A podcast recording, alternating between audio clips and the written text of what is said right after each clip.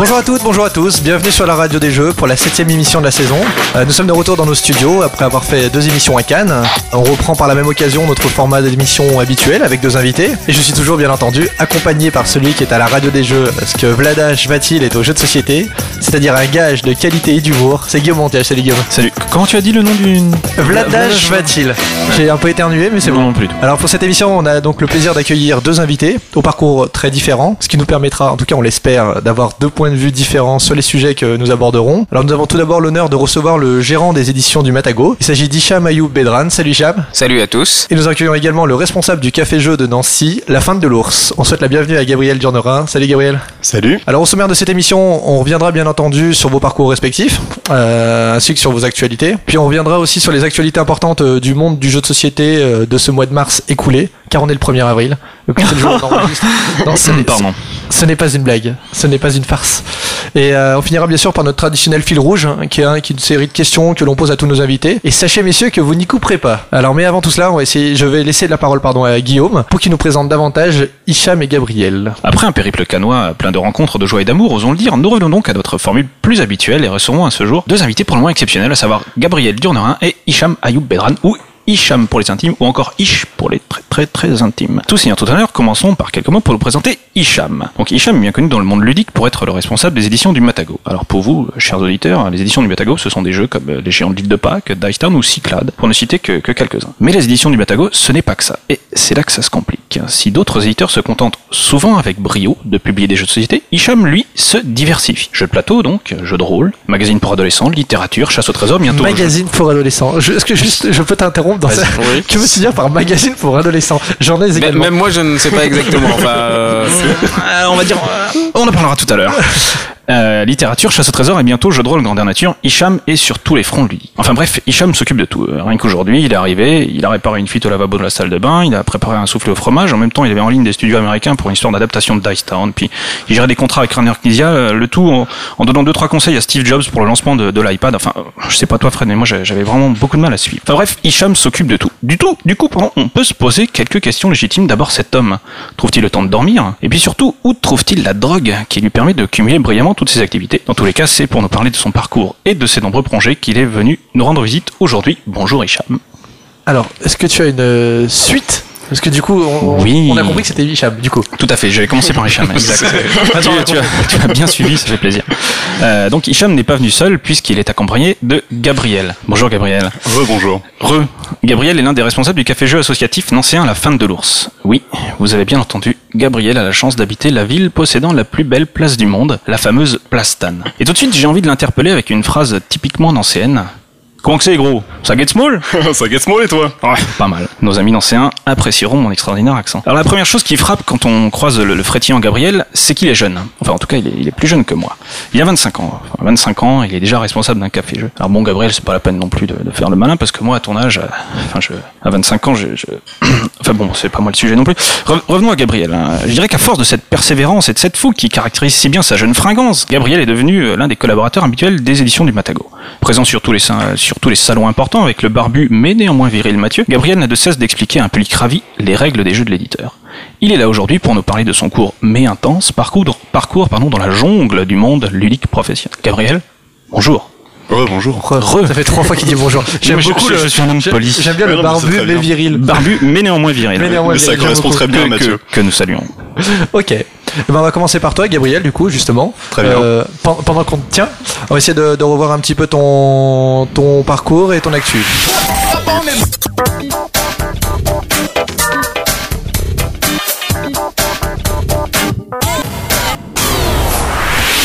Alors Gabriel, donc on va commencer par toi. Est-ce que tu peux bah, nous parler un petit peu de ton parcours ludique, sur quel jeu tu as commencé euh, au tout début? Revenons, revenons aux origines. euh, À la base. À, à la base, à l'enfance ou à l'entrée dans le monde ludique euh, moderne Ouais, dans le... départ, quoi. Ouais, vas-y, le par l'enfance. intra-utérine, s'il te plaît.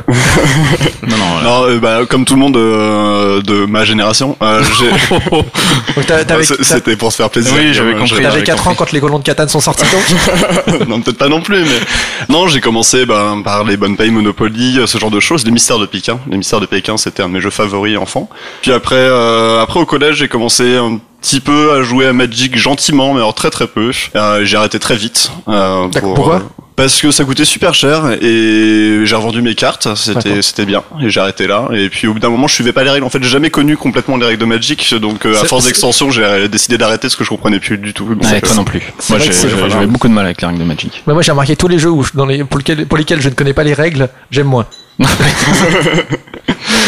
Et puis après, euh, après j'ai commencé à faire un petit peu de jeu de rôle aussi euh, sur euh, le collège et le lycée. Alors ça a toujours été de manière euh, sporadique. Hein. J'ai jamais été un gros joueur euh, qui jouait toutes les semaines, etc. Mais j'ai commencé un petit peu à ce moment-là. Quel, quel jeu de rôle euh, à l'époque, je jouais à Terre de Légende. C'est le premier jeu de rôle auquel j'ai joué. D'accord. Terre de Légende étant un jeu de rôle qui était euh, chez euh, dans la collection des livres dont on est le héros. Oui. Sauf que c'était un jeu dont on est le héros, mais dans le même packaging, enfin présentation, etc. Et, euh, et c'était super bien fait. Donc voilà, c'était très bien parce que je pouvais lire et donc ça m'a permis d'enchaîner euh, loup solitaire et puis après j'ai fait du jeu de rôle comme ça. Tu vois, c'était super bien fait. Puis voilà, et puis euh, arrive euh, arrive la fac en fait. hein. Et à la fac, euh, vu que j'avais beaucoup de temps libre, euh, j'ai commencé à tu as jouer. fait des études de quoi Dis-nous. J'ai fait des études d'art du spectacle. C'est pas vrai. Art du spectacle. Ouais, art du spectacle. C'est-à-dire tu, tu apprends à jongler, euh, Non, à lancer des couteaux, à balayer des surtout- sabres. C'est surtout de la théorie en fait sur le ciné, le théâtre et la danse. Et donc moi j'étais d'abord spécialisé en théâtre et après en conception et mise en œuvre de projets culturels. Waouh, comme Ouais, ça ouais, ça, claque. ça claque, Ça ça- ont des cours de physique pour calculer la trajectoire pour les couteaux et les... Non, il n'y a pas d'art du cirque euh, dans, dans l'enseignement normalement dans, euh, directement, Non, mais mais on euh, on en pourrait fait, leur on conseiller. hein. On pourrait leur conseiller. Non, mais c'est des études super intéressantes qui mènent à pas grand chose, mais très intéressantes. J'en doute pas. C'est c'est très bien. Et donc euh, avec mes compagnons avec lesquels je faisais du théâtre, on faisait beaucoup de soirées jeux le soir. Dont L'un était un petit peu initié, donc il nous a fait découvrir les loups-garous, euh, Elixir à l'époque. C'était ces jeux-là qui sortaient. D'accord. On est en 2003 hein, pour euh, Oui, quand j'étais ouais, à la fac. Oui. Euh, et Moi aussi euh, j'étais à la fac. Merci. En 2003. T'étais à la fac toi Guillaume? Pas en 2003. Enfin, je suis peut-être retourné chercher les un aspects truc. mais- débonnaires comme ça en Oui. fait euh, se Ouais. cache quelqu'un de cultivé. Moi, J'étais à la fac. D'accord. Pardon, vas-y non, Gabriel. mais, mais je, je vous en prie, je vous en prie, discutez, me nous, on va faire notre truc dans l'autre coin. Et, Donc euh, à la fac, tu connaissais quelqu'un qui, qui Voilà, connaissait les jeux de oui, société. Qui s'y connaissait un petit peu, donc euh, on commençait par, par des petits jeux comme ça. Euh, Mhm. On continuait à jouer un peu au classique, on se refaisait des Monopoly de temps en temps, mais petit à petit, ben, euh, à force de découverte, on s'est mis de plus en plus euh, aux jeux de société modernes. Les colons de Catane en jeu de plateau, hein, ça a beaucoup été cité sur les émissions précédentes. et Ouais. Effectivement, euh, c'est les colons de Catane qui a été le premier vrai, vrai jeu de plateau moderne euh, sur lequel euh, on est revenu. À force, euh, eh ben, on a commencé à s'intéresser directement nous euh, aux jeux de société en général euh, et, euh, et à acheter des jeux dans des boutiques et tout ça, et avoir des collections. Et puis euh, de fil en aiguille, c'est devenu euh, plus qu'un passe-temps, un truc qui prenait énormément de temps. Donc euh, on a mis en place. oui, vas-y. Donc tes études se sont arrêtées parallèlement au Non, alors en fait, je, en parallèle de mes études, euh, je faisais beaucoup d'activités euh, à côté, euh, beaucoup de théâtre et ce genre de choses, et euh, on avait mis en place des soirées jeux euh, dans des cafés D'accord. on avait mis en place Alors des en fait, jeux. euh, Nicolas, qui se reconnaîtra s'il écoute, hein, Bonjour, qui, Nicolas. voilà, qui avait, avait mis en place C'est un, un système- ancien? Euh, non, je sais Ah, pas où il habite Je maintenant. l'ai donc, voilà, je, je, je l'ai perdu de vue, donc je ne sais pas où il vit maintenant. Avait mis en place des, des soirées jeux dans des cafés. On était une, plusieurs animateurs à intervenir. Donc on allait une fois par semaine dans des cafés à Metz. Euh, D'accord. C'était à. Oui. Études. Déjà, tu, tu disais que tu étais un animateur, donc déjà, t'étais pas euh, client, tu n'étais pas juste un. Ah oui, oui, non, un très- conso- très tu n'étais pas qu'un consommateur. Bah, en fait, j'ai fait beaucoup d'animations à côté, moi, dans tous les cas, euh, pour enfants dans un premier temps, et puis plus en plus, euh, à partir du jeu, beaucoup d'animations adultes, en fait, euh, sur les interventions, dont celle-là, ça a été vraiment le début. euh, donc, on, on venait avec une centaine de jeux dans le café, les gens venaient, s'installaient, euh, on leur faisait jouer à des jeux. il y a Une centaine voilà. de jeux dans le café? Ah ouais, je pense que de quand, quand vous débarquiez à l'époque. euh, Bah, on avait euh, une- le coffre de la voiture pleine et euh, des caisses euh, qu'on sortait de la voiture avec que des jeux dedans. D'accord, ouais. C'était vos jeux. C'était nos jeux, ouais. D'accord. Ouais, ouais. Et, euh, et ça marchait très bien. On a même changé de café au bout d'un an parce qu'on avait plus assez de place pour en prendre un qui était vaguement plus grand parce que c'était le seul qui nous avait accepté. Mais euh, mais mais voilà. Donc euh, ça marchait super bien. Euh, on- donc euh, donc on était très content de ça. Ça a duré deux ans. Ça continue encore ces soirées-là. C'est plus euh, du tout les mêmes personnes qui les gèrent. Euh, mais euh, mais ça continue. À Et Metz, dire ça Ouais. institutionnalisé à Metz. Ouais, voilà. D'accord. C'est par une assoce qui s'appelle Première Personne du Singulier qui gère ça. Fred, la première Et- personne du singulier, tu peux nous dire ce que c'est? Non, non, c'est chez moi, tu sais, moi, j'ai pas été à la fac, j'ai pas fait d'études, tu sais. Pardon. ouais, Donc après, on a décidé avec euh, donc Nicolas et Oui. euh, Maxime, euh, qui faisait partie de l'équipe, de euh, tout quitter, euh, de tout balancer en l'air et de dire Metz c'est fini, la Lorraine on se casse, euh, Oh on là. part dans la grande ville, à Lyon. Euh, ouais non c'est pareil, faut Ça, pas c'était déconner fou. non plus. Pour aller monter un projet qui était très ambitieux et très gros. Qui était de monter un site internet de vente et critique de jeux de société, Ouais. avec en parallèle une maison d'édition de jeux de société, avec en parallèle un café-jeu. Ah oui, un café jeu. Parce que Alors, si c'est juste pour faire un site internet, pas Ça la peine de se déplacer à Lyon, tu vois. Le- Non, l'idée c'était aussi de bouger tout court parce que Metz est une ville très sympathique, mais au bout de 4 ans, j'avais envie de D'accord. aussi. Donc, Ah, j'ai une question un petit peu générique, Oui. mais un, site de vente et critique. Déjà, Ouais. est-ce qu'il n'y a pas un petit peu de une incompatibilité si tu veux? En gros, si tu dis parce que soit il y, y a un souci de neutralité, soit tu dis tous les jeux sont formidables comme un petit peu sur un catalogue, euh, c'est super bien, etc. Donc tu le vends. Comme à la radio des jeux, tous les Voilà. jeux sont formidables. Tous les jeux sont formidables et tous les animateurs aussi sont formidables, surtout, surtout toi. Et par contre, euh, si tu vois, si tu si tu commences à dire qu'un jeu, par exemple, si tu fais un peu preuve de- d'honnêteté, et qu'il y a certains jeux qui, qui ne te plaisent plus et que tu en fais une critique sur le site et qu'à côté tu mets le prix de vente, achetez-le. Tu vois, ça, il y a, est-ce qu'il n'y a Bah, pas déjà un- L'idée à l'époque, alors le projet n'a pas vu le jour, hein, de toute façon, on va toute pas se poser les questions. Donc là, les remarques sont recevables, il n'y a pas de souci, j'accepte les critiques. Non, l'idée c'était, euh, l'idée c'était de vendre que des jeux qu'on avait testés et que des jeux qu'on aimait en fait. Sur le, euh, c'était ça l'a priori. Euh, Et si on pouvait mettre des critiques négatives, mais on vendait pas le jeu. En fait, c'était ça euh, dans le, la vision philosophique euh, à la base du projet, c'était ça. Et euh, donc, euh, donc ce- on a essayé de mettre ça en place. Et euh, donc en commençant d'abord sur l'aspect euh, site internet parce qu'il fallait Ouais. des sous. Euh, et puis au final, au bout de, de quelques mois, euh, quatre mois à peu près, cinq mois, euh, pour des tonnes de raisons euh, d'incompatibilité euh, philosophique, euh, de- d'incompatibilité de travail, de méthode de travail et relationnelle en général, on a dit on arrête, ça sert à rien. Il y a quelqu'un qui a couché avec quelqu'un d'autre, c'est ça non, c'est pas de ça. Non, non, euh, c'est c'est c'est plein Ça de peut être choses. une bonne raison, mais Ça peut être une bonne. J'aurais pu la prendre. J'aurais pu dire oui, c'est ça, tout à fait, bien joué. Mais ce n'est pas ça. Mais c'est pas ça. Et, euh, et donc, euh, donc on a arrêté le projet en, en cours de route. Oui. Et Max et moi, on s'est dit, on va pas s'arrêter euh, sur ce beau chemin comme ceci. on va rebondir, on va faire quelque chose quand même. Et donc, euh, nous sommes, nous avons décidé de monter Oui. un café-jeu, justement. Pourquoi cette idée nous est venue très précisément? Parce que on habitait à Lyon. J'ai une question. c'est ça, ouais. Pourquoi cette idée t'est venue euh, Ouais, très ça- précisément? Bah parce qu'on habitait à Lyon, Ah. en fait, et qu'à Lyon, il y a deux cafés-jeux associatifs Oui. euh, qui s'appellent Moi je m'en fous, je triche et, et c'est heureux car mon frère n'aime pas les épinards. Oui. Euh, C'est un truc dans les cafés-jeux, en fait, d'essayer de faire le concours c'est- du nom alors- le plus long. il me semble que c'est Moi je m'en fous, je triche qui est le, le plus ancien. Il doit avoir une dizaine d'années, un truc dans ce genre-là. Les épinards c'est plus récent.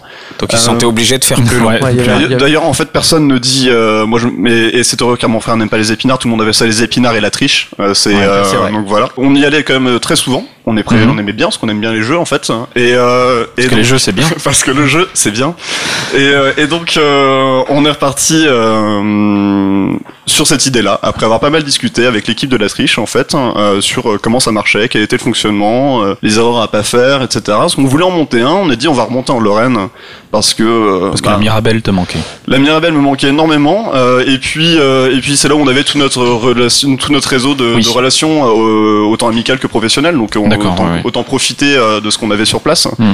donc on a décidé de remonter en Lorraine on s'est dit Metz non parce qu'ouvrir un café à Metz ça s'appelle du suicide et donc on a décidé d'aller à Nancy parce que il y a plus euh, Mais non, mais Nancy. Oui. Oui, mais c'est impressionnant. Ouh là là, non mais on Metz, va se faire des j'aime amis. hein. beaucoup, j'aime beaucoup Metz, vraiment, mais c'est pas une ville dynamique et euh, tous les Messins ça y a pas de souci. Alors que Nancy est beaucoup plus dynamique. On va, on va donner quand même ton mail au médecin, comme ça c'est à eux C'est directement très qui bien. se plaindront. Non mais ils viendront à la fin de jour, c'est Voilà. pas de problème. Ouais, bien Euh, joué, bien joué. Et, euh, et donc euh, et donc voilà, c'est là à ce moment-là qu'on ouvre la fin de l'ours. Ça c'est pour l'histoire de la création de la fin de on est en l'ours, quelle année la fin de l'ours du coup? En février 2008 Non, on ouvre euh, on ouvre euh, en septembre 2008.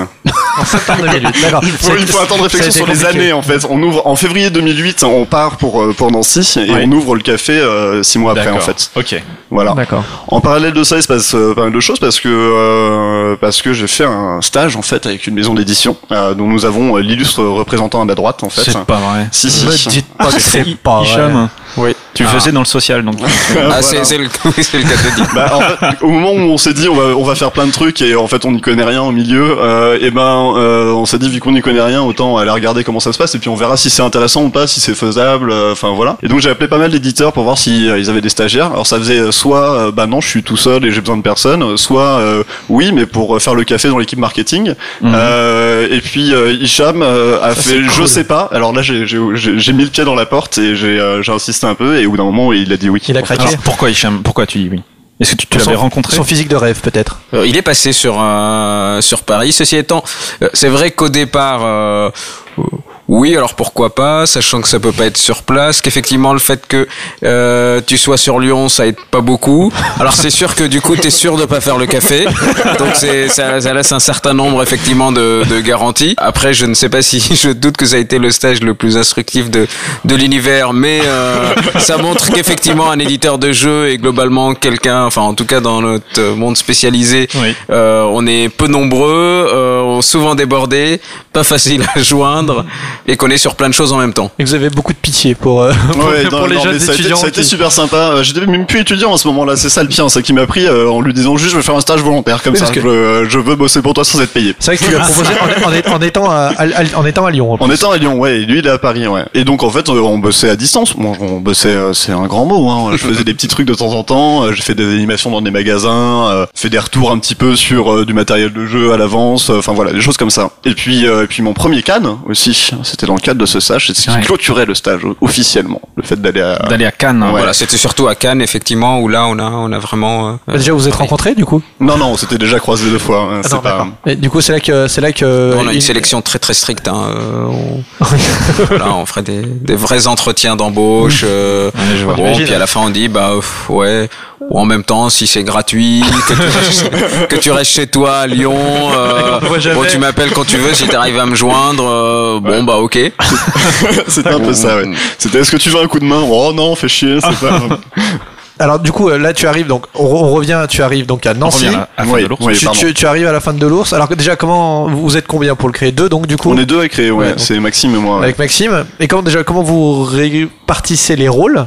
Et comment vous trouvez ça? Vous achetez, vous louez, vous faites comment? Vous reprenez un bar qui existait déjà? Non, euh, alors on. Raconte-nous ta vie. Raconte-nous ta vie. Euh, on se répartit les rôles comment Euh, On se répartit les rôles sur plein de petits trucs. En fait, on, on- sur le, on prend les décisions, euh, du moins sur la création, vu qu'on est deux à deux. On est deux à deux? On est deux, donc on prend les décisions à deux très D'accord. rapidement. Ok, pardon. Et donc on, c'est Maxime qui a trouvé le local euh, par hasard. On a fait pas mal de recherches pour trouver des locaux. Ça coûte très cher des locaux commerciaux. Oui. Euh, on n'avait pas les moyens d'acheter. On est parti euh, avec un capital très très limité. Donc on a trouvé un local euh, pas trop mal placé. Voilà, pour ceux qui connaissent Nancy, euh, la rue Mont Désert, ça va, ça reste bien placé. On peut en parler. une vingtaine de mètres de. Alors on, on peut en parler d'ailleurs. On va, on, on justement dire ça. On va, on va, on va le situer le, la, la, la fin de l'ours. Donc c'est 39 rue de Mont-Désert. Donc euh, juste à côté de 37, la- en fait. l'arrêt de tram Mont-Désert justement. Oui. Voilà. Euh, Entre Jean Jaurès et Jeanne d'Arc. pour- Exactement. Et c'est ouvert essentiellement les rues, hein. les soirs à partir de 19h Mm. jusqu'à 1h du matin, le samedi euh, dès l'après-midi, enfin dès 16h on va dire, et le dimanche tout l'après-midi. Voilà, c'est ça. D'accord. Et on peut consommer sur place et c'est pas très cher. Là je te fais un peu la pub, là je te fais Mais le bien pitch. sûr, mais mais c'est vraiment, pas très cher en plus Non. pour le coup. Le principe un- d'un café-jeu associatif, globalement, pour reprendre, parce que c'est le même principe euh, chez tout le monde, c'est que euh, il faut être adhérent à l'association euh, qui, Ouais. qui gère le lieu pour pouvoir avoir accès au service qu'offre le bar, à l'animation, au jeu euh, et à la à l'achat de, de boissons au, au bar même. Ça coûte chez nous 7 euros à l'année scolaire, donc 1er septembre, 31 août. À partir du moment où t'es adhérent, tu reviens autant de fois que tu veux. Il y a un principe qui existe aussi à la triche d'ailleurs, on leur a piqué, donc euh, en fait c'est plutôt ça existe aussi à la feinte, qui est qu'on peut inviter une personne pour une soirée dans l'année. D'accord, avec ta carte, un petit coupon sur ta carte. Tu offres ce coupon à une personne, ça lui permet de venir à la fin de l'ours sans qu'elle ait à payer. Est-ce qu'il y a des couples qui se sont formés grâce à cette. euh, cette Grâce à la fin de l'ours, oui, mais je tairai les noms. Hum, D'accord. Mais ils se reconnaîtront de toute façon. Donc, euh, voilà. Et des enfants ensuite ils les ont appelés feinte ou ours. D'ailleurs, il y avait- alors on, en- on y arrive tout de suite. Il y avait la- une première question du, du forum, c'était pourquoi le nom de la fin de l'ours Pourquoi le nom Parce de la Alors fin de visiblement l'ours tout le monde le sait à Nancy. Mais nous, Non, on est on de n'est pas de. Nancy. Alors, euh, il y a, euh, on a lancé un concours cet été parce que c'est une question qu'on nous a énormément posée, euh, évidemment. Tandis que nous, tu vois, pourquoi on s'appelle la radio des jeux et jamais personne nous l'a C'est vrai, non mais c'est vrai.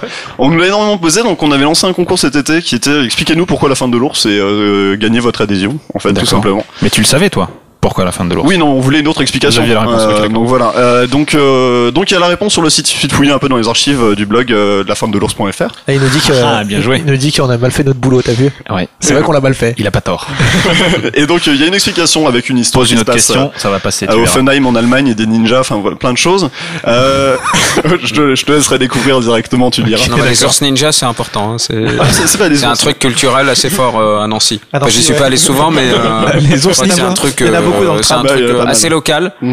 Mais bon, Ça, ça traduit, il y a des petits gâteaux, des, des trucs. Non, non, c'est. Mais faut voir que pour Hicham, en fait, la province, dès que tu t'écartes un petit peu de la gare, il y a des loups qui se baladent l'hiver, etc. hein. c'est euh, c'est tout ça. hein. C'est dangereux. Bon, alors vas-y, alors donc pourquoi Et, et donc cette réponse-là, je vous laisse à découvrir la vraie réponse, qui n'est pas celle-là, parce que euh, vu que Ouais. cette- celle-là, elle a été faite un an après l'ouverture. Oui. C'est qu'avec euh, Maxime, quand on cherchait un nom, on a fait un brainstorming, comme on dit quand on À l'américaine. Ouais. Euh, et donc euh, on a réfléchi à plein de noms. On a trouvé plein plein plein plein plein de noms avec des jeux de mots, avec des trucs, avec le mot jeu ou le mot ludique euh, détourné dans tous les sens. Tu sais qu'on a cherché longtemps, nous aussi. Ouais, bah j'imagine. tu vois, tu vois où Ouais, est-ce qu'on en est arrivé la radio des jeux, pas mal. Voilà. On, a- on avait trouvé plein de mots et puis à chaque fois ça avait un sens en fait précis Euh, et, euh, et c'est- on trouvait ça dommage parce que ça limitait à ce sens-là en fait. Euh, ça limitait à un aspect euh, enfant ou juste à un aspect convivial mais il n'y avait pas l'aspect un peu jeu derrière. Euh, donc on, on trouvait pas quelque chose qui qui mettait tout ce qu'on voulait mettre dedans en fait. D'accord. Et la fin de l'ours, ça nous faisait rire. Ça voulait pas dire grand chose, mais c'est quand même ludique. Pour moi, c'est une expression de utilisée au baby foot ou à ce genre de Oui, oui, choses. la fin de l'eau. Euh, voilà, c'est une feinte qui se voit à 15 km quoi. C'est un voilà. Et donc euh, on s'est dit euh, OK, c'est cool. On a regardé si le nom était déposé. Non, d'accord. Bon, il y a un album de rap qui s'appelle La fin de l'ours apparemment, mais euh, jusqu'ici on n'a pas eu d'emmerde donc, euh, donc euh, voilà. Personne l'a déposé dans la catégorie barrageux. Non, c'est ça, hein, voilà. c'est- En même temps, je pense que vous êtes tranquille. Hein. Oui, non, je pense que ça ira. Si vous l'aviez pas fait, je le pense nombre de cafés en France, on devrait s'en sortir. c'est bon. Et, euh, et donc, on a décidé de prendre ce nom-là de cette manière-là. Bon, il y en avait d'autres un peu dans le même genre, mais c'est celui-là qui est resté. hein. C'est euh, voilà. Et en termes de fréquentation, alors euh, ça se passe comment? Il y a combien de personnes qui viennent à la fin de l'ours? Une soirée normale. J'y vais, un, j'y vais un soir de semaine ou peut-être un samedi, ça peut être différent. Euh, il y a, on se retrouve à combien? En Euh, tête à tête avec le. Non, non. Avec toi, peut-être? euh, avec Samedi, c'est la folie. avec- Déjà, c'est gratuit pour les filles. Et... Et, euh, Et, euh, t-shirt voilà. mouillé, Euh, oui, il y a hein. t-shirt, j'allais le dire. Ah, Guillaume. Combien il y a de personnes? Alors, pour donner une petite idée, le, le café n'est pas très grand, hein, ça fait 50 mètres carrés. Il y a 6 tables, 6 tables, six tables, oui, tout à fait, pour une capacité d'à peu près 35 personnes, en gros. Un petit peu plus euh, sur les grosses soirées. C'est plein tous les soirs, en fait, en ce moment. Euh, C'est-à-dire qu'on va faire entre euh, 30 et, euh, et 50-60 personnes par soir, avec un, un turnover, comme on dit quand on travaille. Et, tu utilises beaucoup de termes Ouais, ouais, j'aime beaucoup. et, euh, et donc euh, avec pas mal de roulements, euh, voilà. Après, il y a des soirs effectivement qui sont beaucoup plus euh, actifs et beaucoup plus remplis de manière sûre que les autres. Mais en général, toutes les tables sont occupées à un moment ou à un autre de la soirée. Quoi. Ça un- représente à peu près combien d'adhérents à l'année? À l'année, sur la fin de l'année dernière, on était à 1275 adhérents, il me semble. Ah ouais, quand même, pas mal. C'est comme la moitié de- du nombre d'habitants à Nancy. Euh, Tout à fait, exactement, c'est ça. si vous nous écoutez, on vous kiffe. Et là, en ce moment, on doit être à 1000, euh, on est à peu près sur le même rythme que l'année dernière. C'est pas, D'accord. il y a Pas mal. beaucoup de différence. Ouais, parce que c'est vrai que si, t'as- si tu, si tu cotises en juin, t'es quand même super malheureux. T'as cotisé euh, 7 euros, ce qui Ouais. est une fortune. Ce qui est une fortune, tout à fait. Ouais, c'est pour- moins pour cher seulement qu'une deux soirée au cinéma, mais, euh, mais ouais, c'est ça. Ok, donc et là, là, vous- là vous créez ça, on a, on a un petit peu squeezé, on est venu sur Oui, la fin de on l'ours, va mais, reprendre la mais, chronologie, ouais. mais, euh, donc, alors déjà, vous créez ça, maintenant toi tu joues à quel type de jeu? Qu'est-ce qui te fait plaisir à, quoi tu apprécies jouer? À quoi j'apprécie jouer? En fait, euh, moi j'apprécie de beaucoup beaucoup de types de jeux. Euh, je suis Monomaniaque. très restreint. Ouais, je suis pas monomaniaque. hein. Euh, on va dire que plus ça avance, moins j'aime les jeux très longs. C'est c'est un peu ça la restriction. Alors c'est une question de temps tout c'est une simplement. déformation professionnelle? C'est aussi une déformation professionnelle parce que parce que quand je teste des jeux, c'est qu'en général je suis au café. Si je suis au café et que je me lance sur un jeu qui va durer deux heures, je sais que de toute façon je vais pas faire la partie en entier, qu'elle va être découpée, parce qu'il va falloir que je m'occupe d'autres personnes, etc. Donc on a mis euh, maintenant, euh, je préfère euh, plein plutôt les petits jeux, euh, euh, et les jeux de plateau moyens ou les jeux qui ont beaucoup de réflexion mais qui durent moins de trois heures de toute façon. Quoi, ça, ça me donc euh, les monstres games à l'américaine et euh, les trucs euh, type Le Havre, euh, c'est vrai que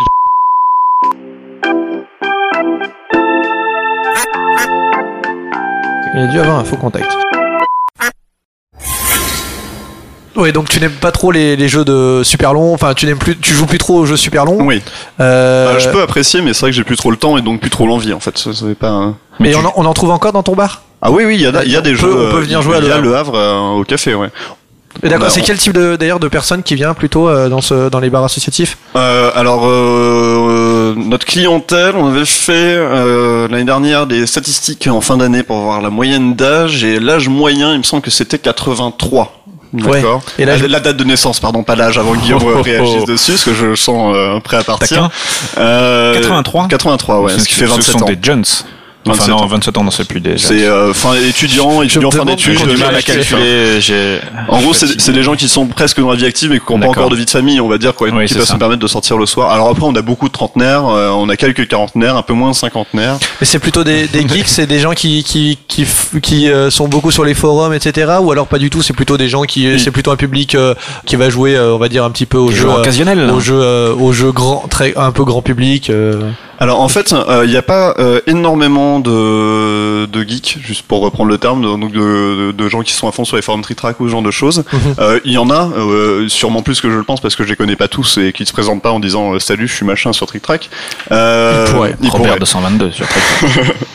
Mais mais il y en a il y en a assez peu au final. Après, les gens qui viennent euh, jouent surtout, c'est vrai, à des jeux, on va dire, qui sont des party games ou des jeux assez légers. Mhm. Euh, mais on sort quand même énormément de jeux de plateau Euh, parce que plus les gens viennent, euh, plus les gens euh, passent à autre chose en fait. Ce sont des habitués en fait. On a Vu- beaucoup d'habitués, ouais. Ouais. Sur, je pense sur sur, euh, on doit avoir euh, au moins un tiers des personnes qui viennent qui viennent régulièrement. D'accord. C'est euh, Où t'as presque plus besoin de leur expliquer les règles, ils viennent, ils si, prennent si, euh, si, non, si, justement, à chaque fois, c'est un jeu nouveau en fait. Donc, ok. euh, moi j'aime beaucoup, j'aime bien ce principe-là, à chaque fois de faire découvrir. hein. S'ils Mhm. veulent aller plus loin sur un jeu, effectivement, moi ça veut de faire de la démarche. Ouais. Mais euh, dans la démarche, moi par défaut euh, et l'ensemble des animateurs, euh, on essaie de toute façon toujours de trouver un jeu qui est, qui est original. Quoi. Et quel est ton rôle dans ce dans ce bar en fait? Tu tu sers, expliques les jeux et animes et tu, ou tu tu fais quoi que- ou tu es sala- tu es salarié peut-être? Non, je suis pas salarié. Moi, je suis président de l'association D'accord. euh, qui euh, qui gère le lieu. Tu peux l'appeler Monsieur le Président, s'il te plaît?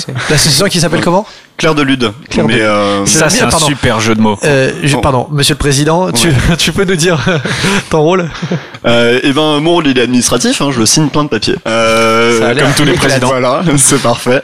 Et puis sinon, bah, je suis euh, je suis bénévole de l'association, donc euh, je suis animateur euh, sur place. hein. Euh, Le rôle de l'animateur, c'est euh, d'accueillir les gens, de voir s'ils sont effectivement adhérents, s'ils ne sont pas, de les faire adhérer. Ouais. Et euh, menottes. Voilà, et- ou alors euh, ouais, c'est ça. Ah, vous faites des soirées menottes aussi? Bien sûr, ouais, ouais, tout à fait. Et puis après, ben, quand le- les gens sont euh, effectivement installés, etc., euh, on a deux rôles. Le rôle de barman qui est euh, assez limité, et puis le rôle d'animateur qui est de choisir le jeu. Parce que en général, les, jeux, les gens savent pas très bien à quoi ils veulent jouer, donc on essaie de tâter le terrain, voir quel type de jeu ils veulent faire, combien ils sont, combien de temps ils ont. Mhm. Euh, on choisit le jeu en fonction, on leur explique les règles, on suit le début de partie euh, s'il y a besoin, et puis après, euh, vaille que vaille. Et puis quand ils ont fini le jeu, on y retourne. Et puis Et en, on en général, vous, jeu. vous êtes combien tous les soirs euh, d'animateurs? On joueurs? est trois par soir. Ouais, c'est pas mal. Ouais, il y en a un qui ouvre, un qui arrive au milieu, et il y en a un qui arrive après pour fermer. Mais alors, c'est c'est quoi l'équipe euh, Dis-nous, vous êtes nombreux euh Ouais, alors on était deux à l'ouverture, il y en a deux qui sont rajoutés très vite pour filer un coup de main, euh, et puis euh, petit à petit, il y en a pas mal qui sont rajoutés, qui sont repartis, qui sont rajoutés, Ouais. qui sont repartis, et là, au dernier calcul, me disait Max, qui est le directeur de la structure, on y reviendra, euh, il y avait 15 personnes qui sont bénévoles pour la fin de l'ours, D'accord. dont on va dire 8 qui sont euh, des bénévoles actifs, c'est-à-dire Ouais. qu'ils sont là au moins un à deux soirs par semaine, et euh, Donc, il y a un- le reste un beau qui- planning qui est Ouais, établi tout à fait. euh, un avec beau planning bénévole, très classe etc. derrière Ouais. le comptoir euh, que que je En regarde de temps en temps. relié, enfin, Ouais, tout à fait. Un truc un peu chiadé, quoi. Ah bah ouais, non, superbe. Ouais, ouais. Professionnel. Ok, d'accord. Sans aucune rature, rien, euh, jamais de remplacement ou quoi que ce soit, c'est magnifique. Et, 15 le- bénévoles. et tu, nous- et tu disais, il y, a un- il y a un directeur de, de la structure. Voilà, parce que Max, lui, donc ça. avec qui j'ai monté euh, le, le café, euh, depuis octobre, lui est salarié de- du café. Ok. En fait. mais il peut pas être président comme ça, euh, directeur. C'est Ouais. Voilà. Alors ça servait à quoi que tu sois président si t'arrives même pas à être salarié C'est nul. Alors en fait, quand on gère une association, euh, on peut pas se payer comme ça quand on est euh, fait partie du conseil d'administration de l'association. Donc, Tu vois si ce que je je veux suis dire, président, euh, je, je peux pas. Je euh, crois je, vous le dis, je vous le dis maintenant euh, pendant que vous êtes en train de vous mettre en association. Je crois que, je crois que j'ai perdu au chat. Moi, je dis ça, je dis rien. Donc Voilà. le- en Non, il y en a un qui, est- qui est juriste. euh, Gabriel, lui, c'est ça, il a fait des études d'art du spectacle. euh, Ils savent ce que c'est qu'être bénévole. Je pense et- que, je pense que et je me suis pas associé avec, je me suis pas associé avec la bonne personne. Non, ouais. ouais, non. Il a un coup d'avance sur moi, à mon avis. il a lu les textes. Mer- Merci Gabriel de me renseigner. Donc, euh, donc voilà, je. Donc, il y a un salarié, mais c'est bien. C'est Enfin, c'est le principe d'une association à but non lucratif en fait. C'est que le, le CA ne touche pas de bénéfices, enfin ne touche pas une partie des bénéfices. L'association peut faire des bénéfices, mais il faut qu'ils soient employés pour l'association. Ok. En tout cas, toujours est-il que ça fonctionne assez bien pour que vous ayez quand même un salarié. Alors faut est- pas est- croire, euh, Je ne crois pas, je- je on- on, le paye pas tout seul. hein. Euh, Oui. L'État intervient énormément. Ah. Voilà. Il est euh, dans ce qu'on appelle un CAE, donc euh, l'État intervient à 90% de son salaire, donc ça fait quand même pas mal d'argent. Ok. Et puis euh, donc on fonctionne pas mal avec des aides hein, par rapport à ça. Le café en lui-même est rentable. Le- Mhm. L'ajout de l'emploi effectivement représente une grosse somme d'argent qui fait que là on a besoin d'aide d'un peu partout. Et la- le, le local est vous le payez, vous le c'est un local que vous louez On ou loue, c'est un- loue, c'est ouais. la ville qui vous le prête Non, non, on loue. D'accord. Et vous avez, vous avez une licence euh, 3, 2, 3, 1 On a une licence de cercle privé. Qu'est-ce que c'est hein. que ça? Ça, c'est la classe. C'est la même chose que dans les clubs de golf ou euh, dans les clubs de gentlemen, tu sais, les trucs Ouais. dans le là, voilà, Ouais, Gastog et tout des ça. clubs Ouais, Ouais. privés, quoi. Ouais, voilà. Non, c'est le, le principe d'un Oui, dans des clubs. dans ouais. des clubs, tout à fait. Donc, euh, le principe du- d'une licence de cercle privé, c'est euh, c'est la douane qui nous le donne et pas la préfecture. Il suffit de la demander. Il faut que dans les statuts de l'association, ça soit rédigé euh, quelque D'accord. part que on va vendre de la de l'alcool, enfin des boissons. Des boissons. à nos adhérents euh, et exclusivement à nos adhérents. C'est illégal de le vendre à qui que ce soit d'autre. D'accord. Euh, et donc, euh, il suffit d'aller à la douane, de leur demander. Vous avez un papier très facilement. Et puis à partir de ce moment-là, eh ben, vous pouvez vendre des boissons donc à vos adhérents comme si vous aviez une licence 2. Donc jusqu'à vin et bière. Le reste, on n'a pas le droit. Ouais, mais en, Al- en Alsace et en Lorraine, ça suffit. euh. Tout à fait. C'est parfait. Ok, et, euh, et sur la fin de l'ours, euh, on voit que vous êtes super dynamique sur le site pardon de la fin de l'ours. Ouais. Il y a des il y a plein de soirées spéciales, des tournois, des trucs Ouais, comme ça. C'est indispensable pour survivre? C'est pas indispensable pour survivre. Euh, les grosses soirées sont euh, sont pas indispensables, mais euh, ramènent quand même beaucoup de gens. Donc c'est des soirées spéciales où on met sur un thème particulier, sur un jeu, sur les loups-garous, sur. euh, Oui, c'est quel type de soirée justement? Donc euh, Ah, bah, vraiment sur un jeu spécifique, Ouais, bah, ça sur peut la demande d'un éditeur. Quand, euh, alors il y a, y a plusieurs types de soirées, il y a euh, il y a plusieurs types d'événements on va dire. Il y a des petits événements Oui. qu'on fait plus pour nous faire plaisir, pour mettre en avant un jeu, pour faire ce genre de choses, pour mettre en avant un éditeur qui nous a envoyé des jeux ou un truc dans ce genre-là. D'accord. Donc euh, en, ce moment, en soi ça attire pas énormément de monde, Mhm. mais ça permet de mettre un peu en lumière pour les personnes qui sont là. Donc on a fait un tournoi de Cyrano par exemple il y a pas longtemps. Oui. Euh, on va faire un tournoi de Chantilly dans pas longtemps parce qu'on a beaucoup aimé le jeu. Enfin voilà. Après il y a des grosses soirées et là c'est un type euh, très différent donc euh, dont les soirées loup-garou où là ça va être à jauge fixe. Euh, En général on refuse du monde Ah oui. ou les soirées SACEM qui sont des soirées blind test en fait. euh, Les soirées. SACEM. Ah, ça c'est Ouais. Voilà. J'avais compris. Que comprenez, oui. Vas-y. Autre chose. Autre chose Ouais, D'accord. En deux lettres. Ouais, non, vas-y. Donc ça s'aime. SACEM ouais. C'est des soirées, c'est des soirées dédiées à la musique. hein. Oui, oui, fait, euh, oui, oui. Un- Non, parce qu'il y avait des menottes tout à l'heure. euh, Sinon, vous avez donc des éditeurs qui vous donnent, qui vous envoient des jeux, etc. Il y a des, vous avez Oui. des partenariats comme on, ça. on a un, un partenariat officiel euh, qui est avec Asmodée, euh, qui a mis en place le Café Tour, euh, nouvelle mouture euh, cette année. Euh, le principe, c'est que les associations ou les cafés euh, qui euh, veulent y participer s'inscrivent et on reçoit tous les mois en fait des jeux de leur part. En échange, on fait une soirée donc euh, dédiée à ces jeux-là. Bon, nous, on fait euh, toutes les soirées où les jeux ressortent, hein. donc euh, donc c'est très bien parce que ça nous a permis d'avoir des identiques ou, des, ou la boomerang un peu en avance. Kangourou, Euh, tu veux dire? Non, boomerang. Ça s'appelle Boomerang. oui, ça s'appelle boomerang. Et Non, La euh, blague, c'est que tout à l'heure, il appelait tout- ça kangourou tout le temps. et On Voilà. disait que c'était beau. Ah d'accord. Voilà, on fait des private jokes comme oui, ça. tout à fait, pour que pour que les éditeurs comprennent. tout. Voilà, exactement. C'est important, il faut, je pense.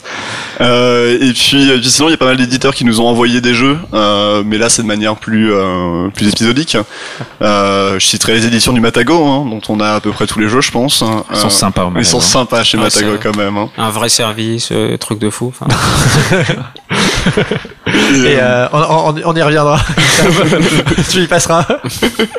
Et euh, alors juste, il y a une question euh, d'Astur justement sur Trick Track aussi qui nous pose une question pareille. Euh, selon toi, l'impact, euh, quel est l'impact en fait en termes de diffusion d'un jeu auprès du grand public euh, de la part des cafés jeux Alors, euh, il a un impact au niveau local, ça c'est évident, mais Ouais. il y en a un. Il y en a- il y en a un au niveau local, Ouais, c'est clair. En en discutant avec euh, avec les boutiques euh, du coin, il est clair que quand on va mettre, quand on a un jeu coup de cœur, euh, en fait, on va le mettre en avant énormément. On va beaucoup beaucoup le sortir, on va beaucoup le faire jouer. Oui, c'est un truc de Euh, passion. C'est parce que c'est des passionnés en fait. On vous demande un jeu et s'il y en a un que vous avez joué, et que vous avez adoré, Ah bah oui, de toute euh, façon, mais de toute façon par défaut une table arrive, elle nous dit on veut un jeu de ce type-là, euh, c'est le jeu qui qu'on adore en ce moment, et ben on va le sortir, on va le sortir à une quinzaine de tables comme ça, ce qui va faire quand même pas mal de monde. Bah, je pense à Identique euh, par exemple ou euh, Double il y, a, il y a peu quand il est sorti ou ce genre de choses. Ça sort super facilement et on va le sortir en boucle Cyrano en ce moment, même si c'est un public un peu plus particulier, mais euh, mais voilà. Et vous avez pas fait le choix de vendre les jeux? Ah non, non, ça serait c'est un autre métier, monsieur. Oui, je- je sais bien. La brave dame, ça n'a rien à voir. Oui, mon bon on monsieur. pourrait- ça, va être, ça serait beaucoup plus compliqué déjà en termes d'investissement de départ. En plus, je pense que le marché à Nancy est largement bien pris par les deux boutiques qui sont là, que ça servirait à rien du tout d'en rajouter une troisième. Et puis, euh, et puis, ça serait euh, subitement ben, gérer une entreprise et puis une association, ce qui c'est plus pas la même chose en fait. hein. Et je voulais pas, en, plus, avoir une démarche. euh, Il y en a pas mal qui le font et je comprends très bien la démarche, mais moi, ça m'intéresse pas de faire café jeu boutique parce que quand on m'envoie un jeu, quand je fais essayer un jeu, j'ai envie d'être impartial et de dire non, ça c'est pas bien, n'y jouez pas, ça vaut pas le coup, ou ça c'est énorme, personne n'en parle, mais c'est génial, essayez. Euh, si je suis boutique, malgré tout, même si euh, Oui, il y aura un moment, où tu peux être honnête, enfin voilà, malgré tout, t'es là Il y a pour certaines boutiques qui sont honnêtes. Oui, il y a certaines boutiques qui sont noter. mais euh, mais malgré tout t'es quand même là pour vendre du jeu. Euh, et donc je suis je suis moins convaincu quoi c'est euh, je préfère euh, je préfère avoir être totalement indépendant quoi c'est du pas- coup, vous avez, vous avez un partenariat avec, euh, avec les boutiques ouais on a un Nancy partenariat avec une boutique euh, qui est Arcadia à Nancy D'accord. euh, ils nous renvoient du monde on leur renvoie du monde et être adhérent chez nous fait une réduction chez eux D'accord. Le truc standard, Oui. on va dire. D'accord. Et là, justement, on nous demandait, euh, est-ce que tu fais également des soirées enquêtes sur, Oui. euh, lors des, Ça, c'est bien, à, la fin, à la fin de l'ours? Tu t'y connais un petit peu en soirée enquête, je crois. Ouais, non, j'en ai, j'ai, joué deux, trois trucs. t'en as déjà joué une Ouais. Comment ça se passe en fait? Les gens se connaissent pas on, tu, Enfin, Mm. concrètement, comment ça se passe? Tu, tu envoies les rôles donc, ou quand ils viennent, ils peuvent réserver et hop, tiens, j'ai un rôle pour toi, je te le donne Euh, et tu en reviens. début de euh, mois, on va envoyer la newsletter, on va mettre le programme sur le site, les gens vont recevoir, ils vont voir que à la fin du mois, il y a une euh, soirée enquête. Mhm. Les huit premiers murder qui envoient. vous voulez dire Oui. Non, non, non, non, déconne pas avec ça. Ça a été hein. déposé, Hicham. Le monteur va mettre des bips à chaque fois que tu dis murder party. Alors ouais, parce qu'il y a une, y a longue, nous écoutes. une, une longue histoire euh, quand même Voilà. là-dessus. On peut, Les peut-être- gens se renseigneront s'ils ont envie. Est-ce Ouais, qu'on on a- on peut C'était un peut-être message subliminal. Non, c'est c'est pas nécessaire. Bon, d'accord. Bon, moi, genre, euh, bah, si vous le savez pas, ça se pourrait estimer que c'est la faute à Hicham et Guillaume. Vous saurez, vous saurez. Tapez le mot murder party et déposé. Ok. Alors oui, donc. Euh, et donc oui, on fait des soirées enquêtes, donc euh, régulièrement, euh, on en fait une tous les deux mois à peu près. Hein, L'objectif c'était une par mois, et puis en fait en termes d'organes, tous les deux mois ça marche mieux. Euh, et donc oui, c'est les huit premiers qui envoient un mail, hein, qui, qui s'inscrivent hein, et qui sont inscrits automatiquement. Euh, Et si t'as que des mecs.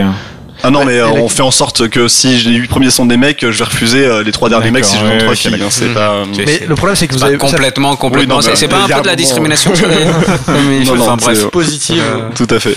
Mais du coup, le, mais enfin, si vous avez que 8, 8 invités, oui, c'est ça, vous perdez pas mal de, Alors, de clients c'est pas sur une soirée d'ouverture normale en fait. D'accord. Euh, on fait ça les lundis où on est fermé en fait. Ok. Et, euh, et la soirée est payante, euh, mais on mange pendant la soirée, donc le repas est compris euh, dedans. Et puis après, bah, on envoie par mail les fiches de personnages aux gens, ou euh, où on laisse une enveloppe euh, au bar que les gens viennent chercher une au moins une semaine à l'avance. Enfin voilà, on s'organise. Effectivement, les gens ne se connaissent pas nécessairement. Ça crée des ambiances sûrement très différentes des soirées enquête où tout le monde se connaît, Ça, mais ça marche très bien aussi. moi, ça a l'air sympa. Bah, vu qu'on est sur un huis clos et que les personnages se connaissent pas nécessairement, Ça, ça, marche. correspond, euh, ça correspond- tout à au contraire, raison. ça marche encore peut-être même mieux que. enfin, je peut-être, je, je pourrais pas te dire. Alors j'ai quand même une question, euh, qui, ça, ça me brûle depuis tout à l'heure. Euh, T'as un autre métier quand même, sans forcément rentrer dans ta vie privée, mais quand même, il y a un moment, si tu veux, tu as, tu as été à Lyon Ouais, pour faire un truc ouais. qui n'a jamais vu le jour. Donc ça a duré six mois, mais donc déjà pendant six mois, on se demande un petit peu, est-ce que tu as fait des stages gratuits? Tu reviens, tu fais un truc dont tu Non, alors tous les en fait, soirs euh, et tu n'es pas payé. À, cette époque-là, euh, non. À cette époque-là, j'étais encore étudiant officiellement. J'étais inscrit à la fac, mais euh, mais j'étais pas étudiant. Maintenant, euh, je fais euh, deux choses. Euh,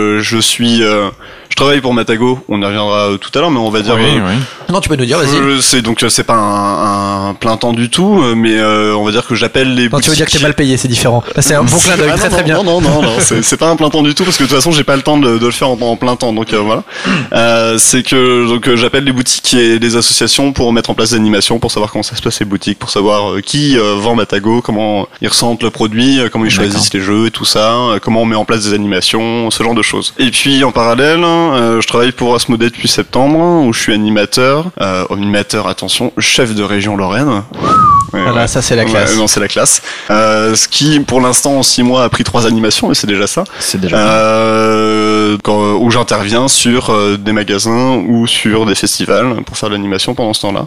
J'ai bientôt 25 ans, donc l'État va pouvoir m'aider officiellement. euh, voilà, et je suis à la recherche d'un véritable emploi. C'est D'accord, c'est t'as la, la recherche d'un emploi, Ouais, d'accord. tout à Ok, fait. parallèlement. Pour les éditions du Batago, donc tu, tu as un peu le, le lien avec euh, entre bah, l'éditeur et les boutiques, ainsi que l'éditeur et les les assos Ouais, de jeux. Ouais, c'est ça, exactement. Enfin, si on peut définir ça comme ça. hein, je, je laisse- quand même le patron voilà, en à côté. donc, euh, euh, pas que tu fasses trop dire. hein. Non, non, mais c'est tout à fait ça. C'est d'essayer de temps en temps de faire des euh, effectivement euh, quelques quelques journées par mois où il va donc Gabriel appelle pour nous les les magasins. Alors après c'est vrai que euh, c'est aussi des des choses qu'on expérimente. Là on est sur un on va dire sur une euh, on va dire une offre. Enfin je peux en parler euh, ici. On va bientôt communiquer dessus, mais pour l'instant on est en train de résoudre les parties techniques. Hein. C'est pas très compliqué, mais ça prend euh, un peu de temps. En fait de créer quelque chose par rapport aux associations. Et donc l'idée en fait que l'on a c'est de d'essayer de profiter en fait de enfin de créer en fait une sorte de boucle entre les éditions du Matago, les magasins et euh, les associations. Donc le principe il va être simple. Oui. On va envoyer en fait euh, donc il y aura des magasins qui vont s'inscrire. Pour certains, on va nous-mêmes les, euh, Les contacter, d'autres s'inscriront par eux-mêmes. Enfin, ça se fera naturellement. Et ensuite, les associations qui nous contactent auront un magasin euh, dédié. Référent un peu. Voilà, c'est leur magasin référent. Après, ils peuvent euh, acheter d'où, enfin, ils veulent, mais normalement, euh, tant- normalement, enfin, ils sont, c'est, le magasin où ils sont censés avoir des réductions ou des choses comme ça. hein. Après, c'est l'avis d'une association. Et euh, nous, on va envoyer en fait des jeux de démo à ce magasin-là. Et lui, il sera en charge. Bah, déjà, ça lui servira lui pour le montrer effectivement à ses clients. Mais c'est un jeu qui sera également disponible pour les associations, donc à charge pour le magasin, effectivement, bah de, de faire un peu la, la police, de veiller à ce qu'une association bah, l'emprunte pour deux trois semaines, euh, pas, euh, pas fasse pour six tourner, mois, etc. que ça tourne auprès de tel autre. S'il y a plusieurs associations, c'est vrai que nous, il y a certaines associations qu'on connaît bien, Mhm. donc on voit bien ce qu'ils font. Euh, parfois, on peut être contacté par des gens, on sait pas du tout si c'est euh, juste trois trois potes euh, qui se réunissent dans dans leur cuisine ou si c'est une grande association. Oui. C'est un peu délicat de euh, voilà d'être euh, voilà De jauger, de ouais, demander, on n'a pas le temps. Voilà. Alors que bah, les, les boutiques connaissent très très bien et puis bah de toute façon euh, euh, chacun a un intérêt euh, un intérêt là-dedans. Donc euh, là c'est quelque chose où, euh, où Gabriel est vraiment en, en première ligne là-dessus puisque bah, déjà lui il connaît bien la problématique forcément Oui. le lien effectivement entre l'associatif et le, le monde professionnel, les, les boutiques et les éditeurs. Donc l'objectif c'est d'utiliser le, le tissu ludique local de, de chaque euh, chaque région euh, pour euh, essayer de, de créer des synergies un petit peu entre les boutiques, euh, les associations. Bah, Et, c'est- Voilà, euh, c'est ça. C'est-à-dire que nous, on n'a pas les moyens d'envoyer euh, et, on, et on veut pas faire nous-mêmes la police. Effectivement, en disant tiens à telle association, je lui ai envoyé un jeu de démo, à telle autre, je lui envoie pas. Enfin, c'est voilà, et on peut pas se permettre d'envoyer 300 jeux de démo euh, Ouais, à chacun qui, qui nous contacte en disant voilà, euh, j'ai un club scolaire, j'ai une petite association de quartier, j'ai une, enfin, Parce que j'imagine que vous êtes beaucoup sollicité euh, pour, Ouais, pour on est quand même pas mal Ouais. sollicité et c'est vrai qu'en tant qu'éditeur euh, bah, à la fois je suis euh, je suis ravi très concerné parce que c'est les forces vives mais d'un autre côté euh, c'est du temps que je je peux pas suffisamment consacrer d'autant qu'en général les personnes en face ont beaucoup de temps euh, enfin elles sont très impliquées. Donc euh, en général on est inondé de mails euh, fort sympathiques en disant on pourrait faire ci on pourrait faire ça.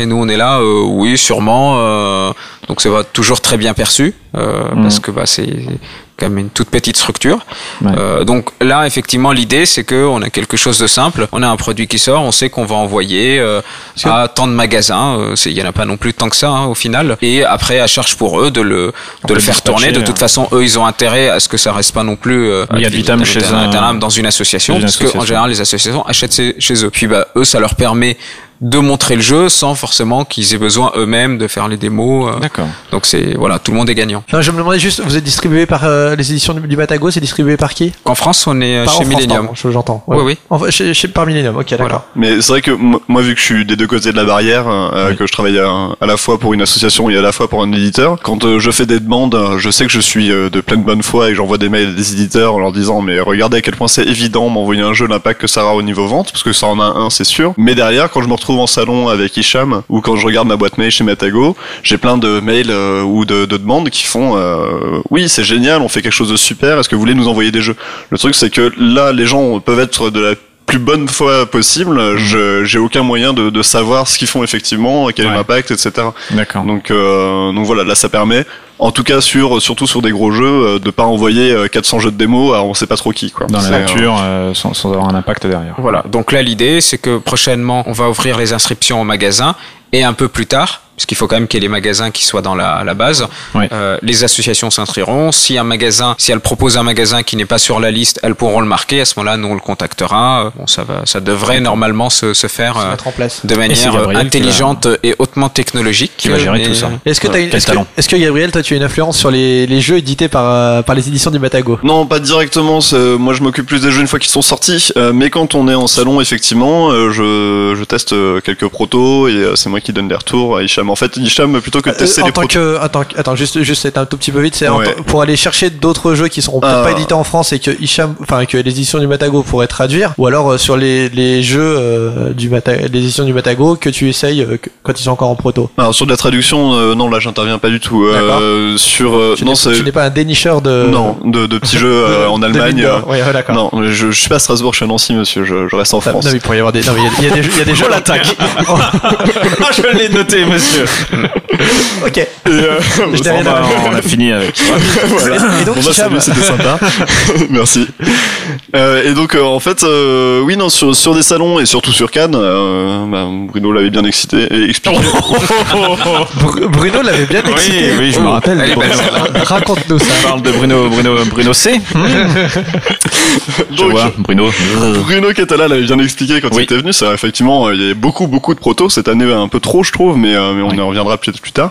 Effectivement, là, je, je teste des protos. Hicham euh, préfère que ça soit Mathieu ou moi qui testions les protos en, en barrière, on va dire, avant qu'il les teste directement, euh, plutôt que. Bah, c'est surtout qu'en fait, euh, au-delà, au-delà de ça, c'est, vrai qu'en salon, euh, je suis assez souvent sollicité et tester un prototype alors que j'ai l'esprit ailleurs. euh, Enfin, c'est, assez désagréable pour l'auteur euh, qui va me voir en train de tourner la tête euh, toutes les deux secondes euh, en lui disant oui, oui, bon, j'ai à peu près compris. euh, bon bah euh, oui, pourquoi pas. Euh, Ouais. Ouais, Mais ça finit toujours par pas- envoyez-moi un pro, donnez-moi votre proto ou envoyez-moi votre proto et oui, puis, euh, ou alors et parce puis que comme ça- pour comme être ça, je- poli, mais voilà, voilà. bref, donc je préfère effectivement que ce soit euh, Mathieu ou Gabriel en salon qui, qui vont y jouer. Si ça leur plaît, à ce moment-là, ils m'en parlent. Après, bah, je, Vous êtes un peu la, la Matago team alors. Oui, on et, va appeler et- ça et comme après, ça. et après vous participez un peu au développement encore Ah, moi, pas du tout, non. Pas du tout toi en tout. Cas. Mathieu, euh, je pense plus, hein, parce qu'il Oui, est sur il y a Paris. certains projets euh, effectivement qui, qui va suivre de, beaucoup plus près. Tu es, sur- tu es sur tous les salons en fait euh, de, de Matago. Non, je suis, non, tout sur, je suis les salons publics, euh, la plupart, euh, mais je suis pas sur les salons euh, professionnels ou ce genre de choses. Là où il y a besoin d'animateurs, en fait. Voilà. Quand il y a pas besoin Parce que tu, hein. parles, tu parles allemand. Tout petit peu maintenant. Euh, je parlais très bien, enfin très bien. Non, je parlais allemand. On va dire ça comme ça. Quand je sortais du lycée, parce que j'avais fait un bac allemand. Il y a deux ans, quoi.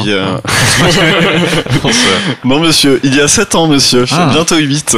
À cette époque-là, ça allait. Euh, et puis, en fait, euh, quand euh, quand tu pratiques pas euh, et qu'il y a rien autour de toi qui parle allemand, c'est un peu compliqué.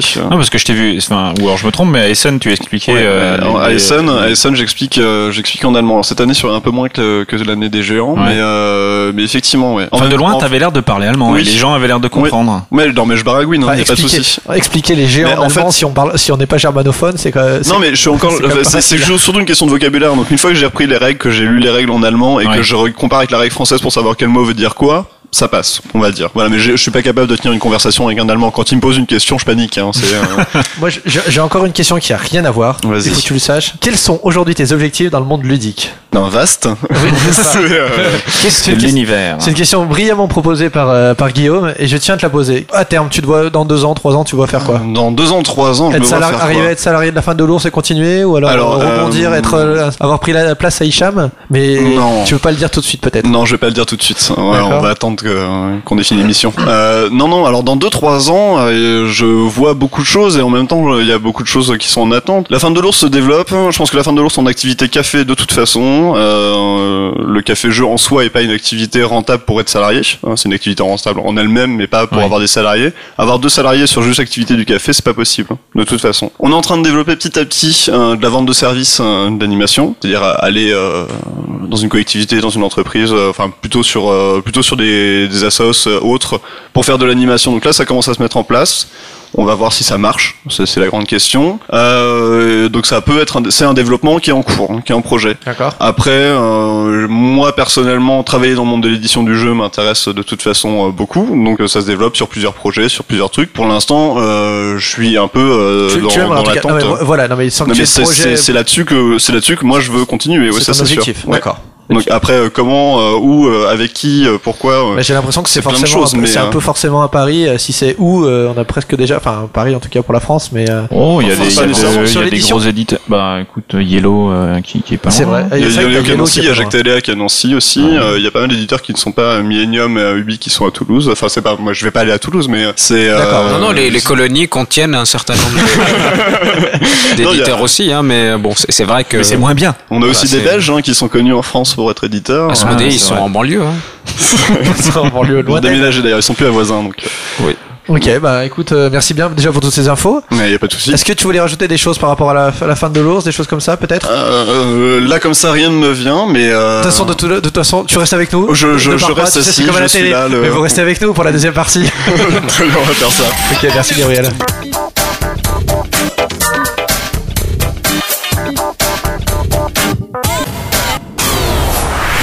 Bon, bah maintenant, Hicham, on va, on va s'intéresser à ton parcours, euh, notamment à tes débuts. Euh, ça s'est passé comment le, ton entrée dans le monde ludique? Au tout Euh, début, revenons aux origines, avant, bien avant Matago. Euh, c'est mais euh, genre à la crèche ou euh, voilà, voilà. Tes premiers Genre, cubes, tes genre, premiers cubes, le tes triangle, premiers dans le, jeux. dans le trou en triangle, le... voilà. Après c'est- c'était les Lego, ça c'était des, des choses importantes. Ouais. Allez, les premiers jeux par lesquels, euh, lesquels tu as commencé, dis-moi. dans le monde, mo- dans le, dans les jeux modernes, au moins, disons. Alors euh, là, ça va soulever des, des passions parce que c'est des, enfin pour moi c'est c'est des jeux effectivement euh, modernes. J'ai beaucoup joué moi des jeux un peu, euh, faire aujourd'hui d'un peu hybride, euh, c'est-à-dire les euh, bah, Zargos, Fief, euh, euh, voilà. ah oui, c'est déjà des gros jeux. euh, parce que c'est pas des petits jeux, c'est pas du Monopoly. Tu vois, tout le monde disait Monopoly. Bah, euh, Monopoly, c'est quand j'avais quand j'avais 6-7 ans, oui. Mais D'accord. ça, c'est- ça, c'est sûr. J'ai dû jouer à Monopoly, à Hotel. euh, euh, j'ai dû effectivement euh, essayer de, de créer des, des règles additionnelles au Monopoly que je trouvais un peu naze pour euh, Ah, avoir une notion de bourse ou truc comme ça. Mais bon, ça c'est ça n'a pas été un grand succès auprès des autres. euh, donc donc euh, donc voilà. Et je pense qu'effectivement au collège, euh, oui, déjà on commençait à jouer à des jeux un peu plus euh, un peu plus costauds quoi. Enfin, c'est pas non plus des, jeux très très compliqués. Et t'es passé par la, la case euh, Magic euh, également mais c'est plus tard. euh, Je, j'ai- je suis un peu plus âgé quand même que, Ouais. que Donc Gabriel. là, on est Ça dans, ne les se années, voit quat- pas. dans les années 80, tu, tu, euh, tu épouses la vague ludodélire également ou pas du tout? Alors euh, moins euh, pour le coup. Enfin, j'ai, j'ai joué euh, évidemment à, à la plupart des, euh, des jeux de de délire que, que j'aimais bien, mais c'est vrai que euh, le jeu auquel on jouait le plus, c'était sans doute euh, Zargos. En plus, euh, j'avais participé, euh, j'avais donné des coups de main à, à choses sur des sur des salons, puis bah pour les, les tournois. D'accord. Donc j'avais été arbitre de tournoi pour Zargos, euh, donc c'était assez rigolo d'ailleurs. euh, J'ai jamais joué à Zargos. Tu connais toi hein, Zargos? Alors pas du tout. Parce que là, il est en train de nous parler. Il fait ouais, ouais, bien sûr, mais en fait, on. En fait, on bluffe complet. Ça me rassure, je suis même pas tout fief. seul. c'est très bien. C'est les jeux. Ah bah, connais- c'est, c'est des jeux qui ont marqué une époque. Fief, euh, Zargos, Ouais, ouais. euh, voilà. Fief qui ressort cette année? Euh, oui, Ouais. tout à fait. TF3. Non mais Zargos, je vois bien la boîte, mais j'ai jamais, j'ai jamais joué en fait ce truc-là. Bon, le- c'est, c'est un jeu de, de conquête. Alors c'est des jeux qui qui, qui sont assez longs. Hein. Ouais. Euh, ça pouvait durer 4 heures. euh.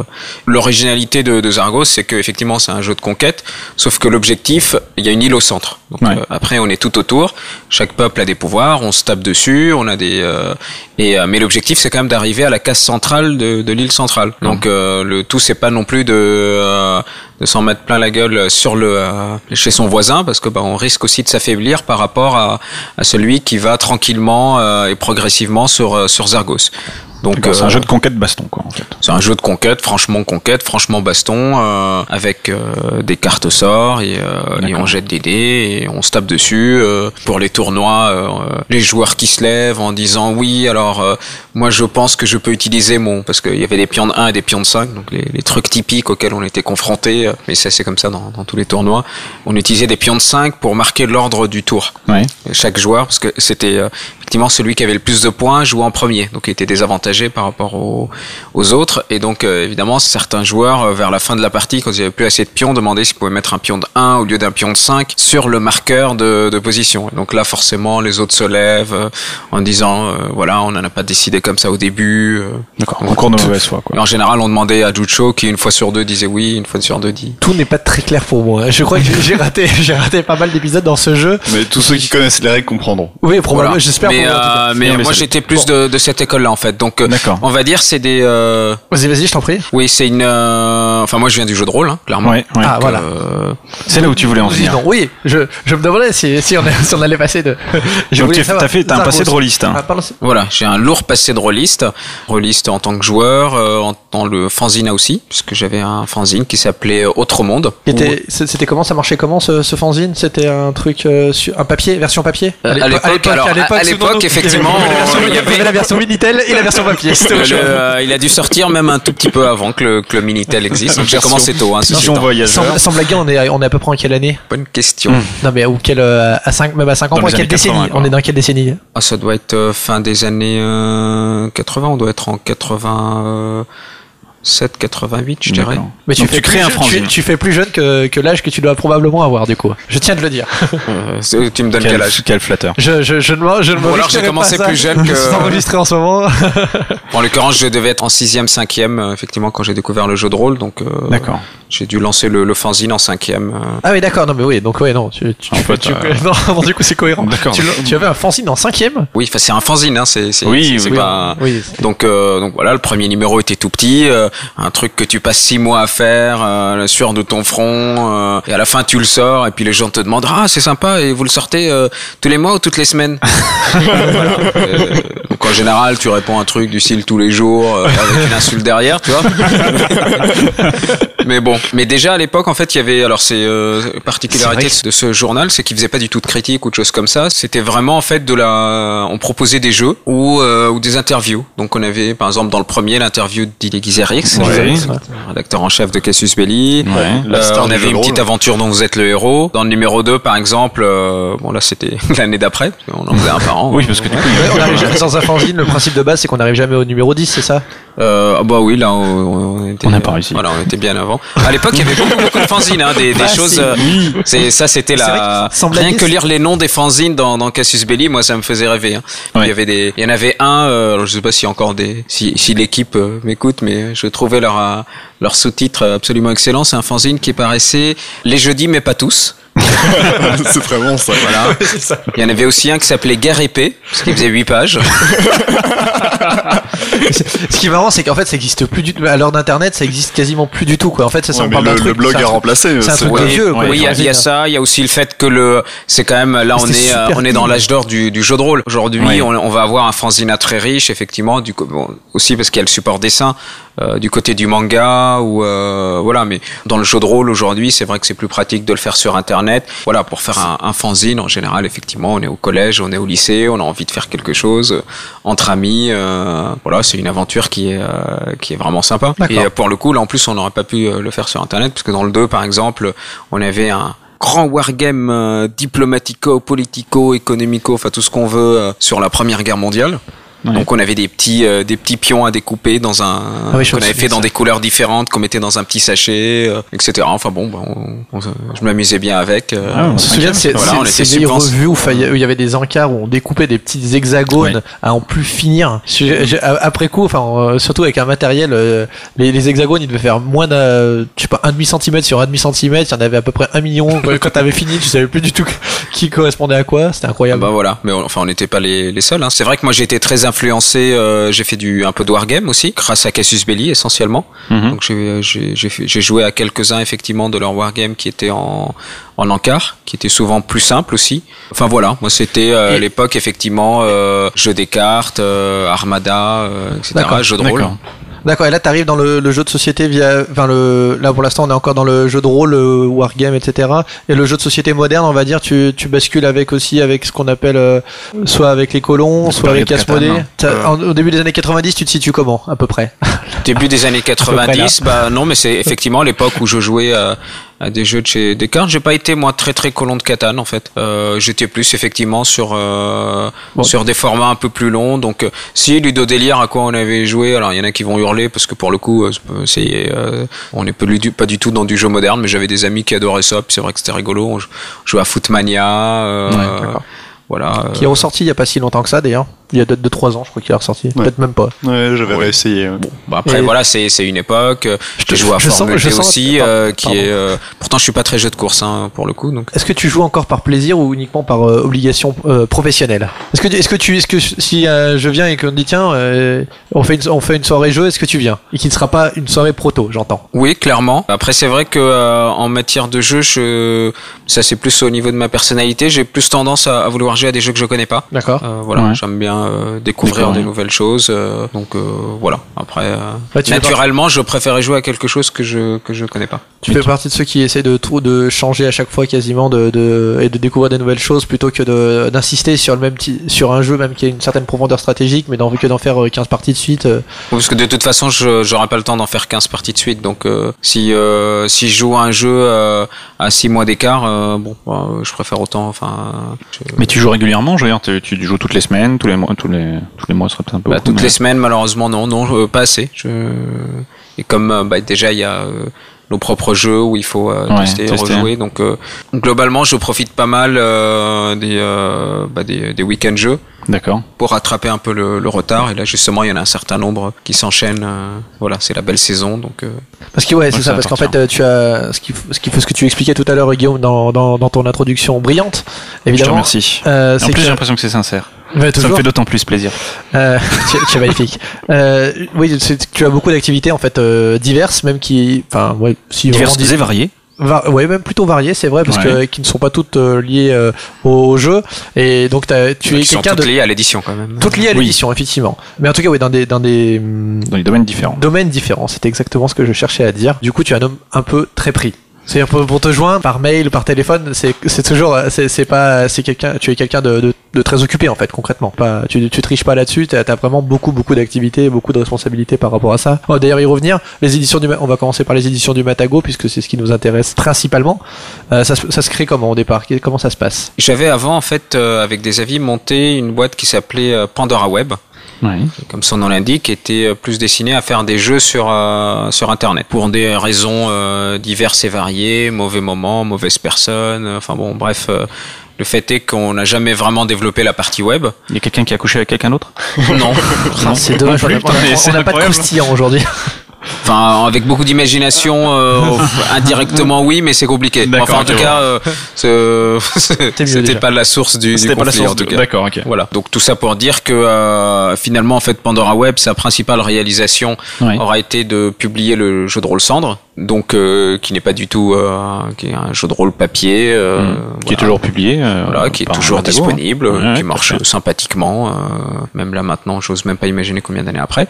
Donc, et au fur et à mesure, il y avait d'autres projets d'édition qui, qui se profilaient. Et c'est vrai que Pandora Web, qui était un peu euh, bon, en plus moi j'avais une d'autres activités à côté. euh, euh, là pour le coup euh, dans, dans l'internet en l'occurrence, bah, n'avait plus grand sens. Puis les personnes qui étaient dedans ne correspondaient plus au, projet. Donc euh, voilà, j'ai décidé de, euh, de créer les éditions du, du Matago où j'étais euh, bah, le, le maître à bord. D'accord. Donc au moins comme ça, c'était c'était simple pour tout le monde et c'était c'était logique bah, de faire de l'édition dans une boîte dédiée à l'édition. Donc à la base, euh, C'était cohérent. Il y a une question sur internet, je sais plus qui est-ce qui nous l'a posée. Il nous demandait d'où ça venait le nom Matago. alors au Alors, moment moi, je sais, hein, où tu euh, déjà dit, mais- on a cherché les noms de Oh, comment tu te la Ouais, pètes ouais, ouais, Ouais, ouais, je sais. je sais. Ah, ça vient en couple, Et- là, on a je m'en qui le rappelle plus en fait. Donc effectivement, on a on a cherché euh, bah, le, le nom de la, de la structure. Comme on vient du, du jeu de rôle, en général, euh, bah, les euh, les éditeurs de jeux de rôle euh, ont des noms euh, souvent un peu de bah, qui ont trait à l'imaginaire. Oui. Alors nous, on voulait effectivement, alors bon, on voulait pas un truc aussi chargé que ceux de nos confrères euh, 7e cercle ou Asmodée ou voilà. Surtout qu'Asmodée maintenant, ils, parfois ils ont un peu de mal à le justifier euh, dans certains salons à l'étranger. euh. Ouais. Oui, ça ressemble, mais c'est pas tout à fait un démon du. Enfin bon, bref, enfin, Ouais. c'est- Asmodee, ça n'a rien à voir. Donc, euh, mais quand même, on n'allait pas s'appeler. Euh, La radio des jeux. Ou... voilà, des, des trucs euh, super à la mode maintenant. D'ailleurs, je fais une petite parenthèse pour dire que ça, ça me fait toujours rire de voir le nom des assos aujourd'hui. Ouais. En fait, c'est comme la comment dire quand on voit les noms des villes, on peut dire ah cette racine là qui est euh, romaine, ça veut dire que voilà, alors que c'est Saint-Étienne par exemple, on peut dire que euh, plus récente parce que c'est un nom de saint tout ça. Et ben quand on a une association qui s'appelle euh, J'adore jouer et une autre qui s'appelle euh, les Seigneurs de l'Apocalypse de préférence SAI euh, voilà on peut dire elle est plus ancienne voilà c'est c'est une autre époque c'est l'époque jeu de rôle euh, Il y a la même chose sur les boutiques. hein. Voilà. euh, Il y a pas mal de boutiques où c'est des cryptes, des cavernes, des machins comme ça, etc. Et, c'est, et, et alors que maintenant on est plus sur des mots simples, sur des trucs efficaces et rapides. Et tu sens qu'il y a, il y a deux, il y a deux, deux, deux générations clairement. Voilà, j'avais fréquenté moi aussi hein, le club des gobelins fanatiques. j'avais des amis, ils avaient l'association des voleurs de feu. Euh, ça faisait toujours bien, euh, bien Alors moi, auprès je de leur connaissais banquier. une, je connaissais une qui s'appelait La Main Occulte. Oui. Et je trouvais ça très Ah mais euh, la, la main occulte pour le coup. Alors c'était euh, dans un jeu, euh, dans un jeu sur un. La main comme une main. Hein. Ouais, parce que j'ai joué au jeu par correspondance aussi. occultisme. Euh, Oui. Je, je fais juste une petite parenthèse parce que je pense qu'un certain nombre de nos auditeurs euh, ne se souviennent même pas de cette époque où euh, on pouvait faire des choses aussi absurdes que ça. Donc le jeu par correspondance, est-ce que certains ouais. connaissent? Oui. Oui, oui, bien sûr. Voilà. Donc C'était où euh, bah là il y en a quelqu'un à ma Pas gauche donc qui se dit mais c'est quoi ce truc débile? Donc fut une époque il n'y avait pas internet et donc qu'est-ce qu'on faisait? Donc il y avait des, euh, des jeux par exemple Quest, euh, Ouais. un jeu euh, où euh, c'est un de mes associés d'ailleurs qui le gérait en France, c'est un jeu anglais à la base. On jouait à un groupe d'aventuriers Ouais. et donc euh, on allait faire des missions et des choses comme ça. Et donc euh, dans ce jeu en fait on allait remplir des ordres. Donc on avait 15 ordres par semaine, c'était assez cher, hein, c'était genre 22 francs, euh, donc euh, ça doit être dans les 4, euh, 4 euros. euh, Mhm. Donc ça pouvait coûter jusqu'à 12 euros par, par mois, plus les prix du timbre. Parce qu'évidemment, on allait écrire sur un petit papier effectivement ces ordres. Donc par exemple, B38 euh, 250, B euh, que vont dire euh, acheter, euh, Ouais. dans la boutique machin, le l'article machin pour le perso machin. Ou alors attaquer, etc. Et on recevait par la poste donc le résultat de ces... euh, Enfin, la, la- tu vois la ça, tête, la ça, tête à Gabriel, ça paye. Il y avait- faut t'imaginer un, Alors, un, évidemment, c'était un peu comme un un diplomatie MMORPG, par courrier. Non, Tu mais peux pas Voilà, c'est ça. Mais alors, du a coup, à cette époque-là, c'est- C'est la déconne totale. Voilà, je vais faire le, le vieux con. À cette époque-là, dans le jeu vidéo, on privilégiait encore la qualité du gameplay au graphisme. Oui, monsieur. Voilà. À l'époque, on s'amusait pas à faire des trucs en 3D pendant 5 mois. Enfin, 5 mois. C'est plutôt 2 ans. Puis à la fin, on se dit, mais en fait, ça marche pas du tout. Voilà. Enfin, je dis ça parce que j'ai des amis qui ont bossé chez Cryo Online. Bref. Euh, Ah, ça dénonce. voilà. Mais bon, bref. Et donc, Matago, Alors, tu- ça vient d'où Est-ce que tu vas nous dire pourquoi on était parti là-dessus. Matago. Souvenons-nous. Voilà. Et donc, pourquoi Matago? Alors, on s'était dit, tiens, ça serait pas mal un nom de créature un peu imaginaire. Alors, on veut pas non plus des trucs trop clichés, euh, genre euh, troll, euh, ou des trucs comme ça. Bon. Hmm On, nous, on veut savoir ce que c'est, pas ce que ce n'est pas. ce n'est pas donc les trolls, les gobelins, les asmodèles, les trucs comme ça. Mais qu'est-ce que c'est? C'est go go go le Matago. donc voilà. Alors, attendez, je, l'élément de suspense. Donc, donc, on voulait pas non plus de trucs, euh, de trucs asiatiques parce que c'était très à la mode aussi à ce moment-là. Donc, euh, on a cherché dans la, dans les contes et légendes euh, français. Et en l'occurrence, bah, le Matago fait partie effectivement des créatures euh, que l'on retrouve dans les euh, dans les contes. Donc, je vous invite à lire par exemple Claude Seignol ou des euh, ou d'autres euh, ouvrages qui traitent de contes et légendes. Donc, on va avoir le Drac, euh, etc. Donc, nous avons choisi le Matago, qui est un chat euh, sorcier qui porte. Alors, c'est euh, bon, comme on est en Occident euh, et donc on a une, un rapport, enfin dans un Occident judéo-chrétien, donc on a un rapport à l'argent qui est pas tout à fait le même que celui des, des asiatiques. Ça serait un peu l'équivalent du euh, savez, du petit chat porte-bonheur euh, qui apporte la qui prospérité. la. Bon, sauf que euh, du coup, chez nous, euh, on lui vend un peu notre âme. euh, il vit dans un coffre un peu mystérieux et euh, il nous donne des pièces d'or euh, si on lui donne une partie de, de notre âme. D'où le coffre et le chèque qui est à l'intérieur. Il y a, il y a un truc pensé en fait. euh. Ouais, c'est réfléchi. en fait, il y a un brainstorming. Voilà. Vous êtes combien d'ailleurs dans les éditions du Matago? Vous avez combien combien c'est de combien il y a de salariés dans les, dans les éditions du Matago Ah bah ça, ça va aller vite. Il n'y a pas de salariés dans les éditions. Aucun, d'accord. Tu es tu es quoi dedans exactement? Je suis le gérant. Le gérant, d'accord. Et tu es donc l'unique euh, l'unique personne responsable de, des éditions du Matago, c'est ça? Alors euh, pas tout à fait. Alors on est quand même, euh, on est cinq associés. On va dire que euh, effectivement j'ai un poids euh, écrasant. Ceci étant, j'ai un, Tu les domines de tout ton être. voilà, non non, mais euh, j'ai un, un de mes associés qui s'occupe des comptes. Mhm. Euh, donc lui intervient aussi pas mal. Euh, Ouais. Voilà, c'est avec lui que je vais, je vais, euh, je vais voir au niveau de, bah, de des lancements de projets. Enfin, on essaye même de, de rationaliser un peu tout ça. Lui intervient pas mal. Les autres, ça va être du conseil, ça va être des coups de main ponctuels ou moins ponctuels, enfin, etc. Mais c'est voilà, ils remplissent leur rôle d'associé. donc, concrètement, c'est une toute petite structure. Euh, c'est ce que tu, tu, tu ironisais un petit peu tout, à l'heure dessus, c'est que forcément, du coup, un petit peu comme, euh, comme nous l'expliquait euh, Cyril pour Istari, donc c'est une toute petite structure, donc forcément avec des délais de traitement de, pour les clients, etc. qui, qui est, on n'est pas du tout dans les grosses machines type Hasbro et, et autres euh, qui, qui peuvent se permettre d'avoir euh, une puissance commerciale, euh, des, pers des personnes qui interviennent à, tout moment. Voilà, effectivement, on est, c'est une toute petite structure. Les, ça se manifeste effectivement par bah, des qu'on a du mal à répondre à, certaines choses effectivement immédiatement, et d'autre part, bah, c'est que quand on est sur quelque chose, on n'est pas sur, euh, sur d'autres éléments. Donc, je, je donne un exemple très euh, très simple. Au moment, par exemple, où on va lancer un jeu. Maintenant, on devient un peu plus prévoyant. Enfin, on est censé. On serait censé demander aussi un supplément, par exemple, de matériel Fournisseur. Fabricant. au, voilà, au fabricant, à l'envoyer chez euh, chez quelqu'un, par exemple Gabriel ou quelqu'un d'autre, tout ça. Ouais. Euh, éventuellement euh, la SAV. Bon, ça n'a jamais été fait jusque-là. Donc ça- globalement, les jeux sortent. Euh, après, il faut envoyer en panique, donc on va récupérer des boîtes qu'on va ouvrir. Euh, Nos locaux sont pas non plus énormes, donc euh, du coup après, faut, Faut les stocker. stocker. Enfin bref, ça, ça prend tout de suite une ampleur. Alors que euh, parce que au moment T, Mm. euh, ça a l'air simple à dire, mais comme ça on est sur au- autre chose et qu'on pense à euh, la promotion, euh, on est sur des métiers qui sont très exigeants à tout point de vue. Donc euh, l'an- l'anticipation et prendre un peu de, de, recul, c'est quelque chose voilà qui est assez difficile et euh, c'est ce que on essaye de faire euh, là en ce moment en fait. Euh, D'accord. Voilà après une année un peu folle qu'on a connue. Aujourd'hui, on, on peut commencer à avoir un peu de visibilité et d'essayer de, de rationaliser, mais c'est c'est difficile surtout à des sociétés de notre euh, notre taille. Et, con- et concrètement, cette euh, Matago représente combien de temps de ton temps de travail? Bon, c'est l'équivalent d'un temps plein. tu, t'as- t'as- euh, de- tout ton, tout- enfin, ton activité, c'est d'être euh, aux éditions du Matago. C'est pas du tout euh, parce que on, on va, enfin, tu fais Ah aussi non, mais ça fait, on peut avoir plusieurs temps pleins hein, dans une semaine. Je- C'est vrai, que toi, tu, tu arrives à cumuler. c'est là où on en venir, Toi, hein, t'es au a 3 plusieurs 8 En fait, toi, t'es- au 3 8 Tu fais les 3 C'est ça, en fait, à peu près. T'as t'as un, temps- un on temps va dire les chez deux Mata- 8 Ouais. parce qu'il faut bien euh, Dormir, malheureusement dormir. En plus, je suis un relativement gros dormeur, donc euh, je ne peux pas faire 4 heures par nuit. euh. Donc ça te prend, c'est l'équivalent, enfin, non, sans blaguer, ça te prend. Ouais, je pense que je travail. faire deux plein temps dans, dans la semaine, oui, clairement. D'accord. Ok. Et dont, dont un qui est consacré aux éditions du Matago. Dont un est consacré aux éditions du Matago. Ok, donc alors si on reprend un petit peu le, le début de Matago, vous êtes euh, au départ vous avez commencé essentiellement avec euh, la reprise de jeux, notamment à deux, si je me souviens bien. Enfin non, pas du, pas forcément De d'ailleurs. Zoomdo et de Planète Petri. Ouais, ça, vous avez pris ça tout de suite. Alors en jeu de société ou Ouais, en jeu de société, d'accord. Donc on passe sur l'épisode de euh, jeu de rôle. On va revenir. Bah, ça dépend. C'était c'était c'était. Euh, Oui, la, la première chose, donc évidemment, c'était la reprise de, de Cendre. Ouais. Donc on a sorti euh, deux suppléments, euh, donc qui étaient en préparation, mais qui n'étaient pas sortis sous sous Pandora Web. Certains ont été un peu développés.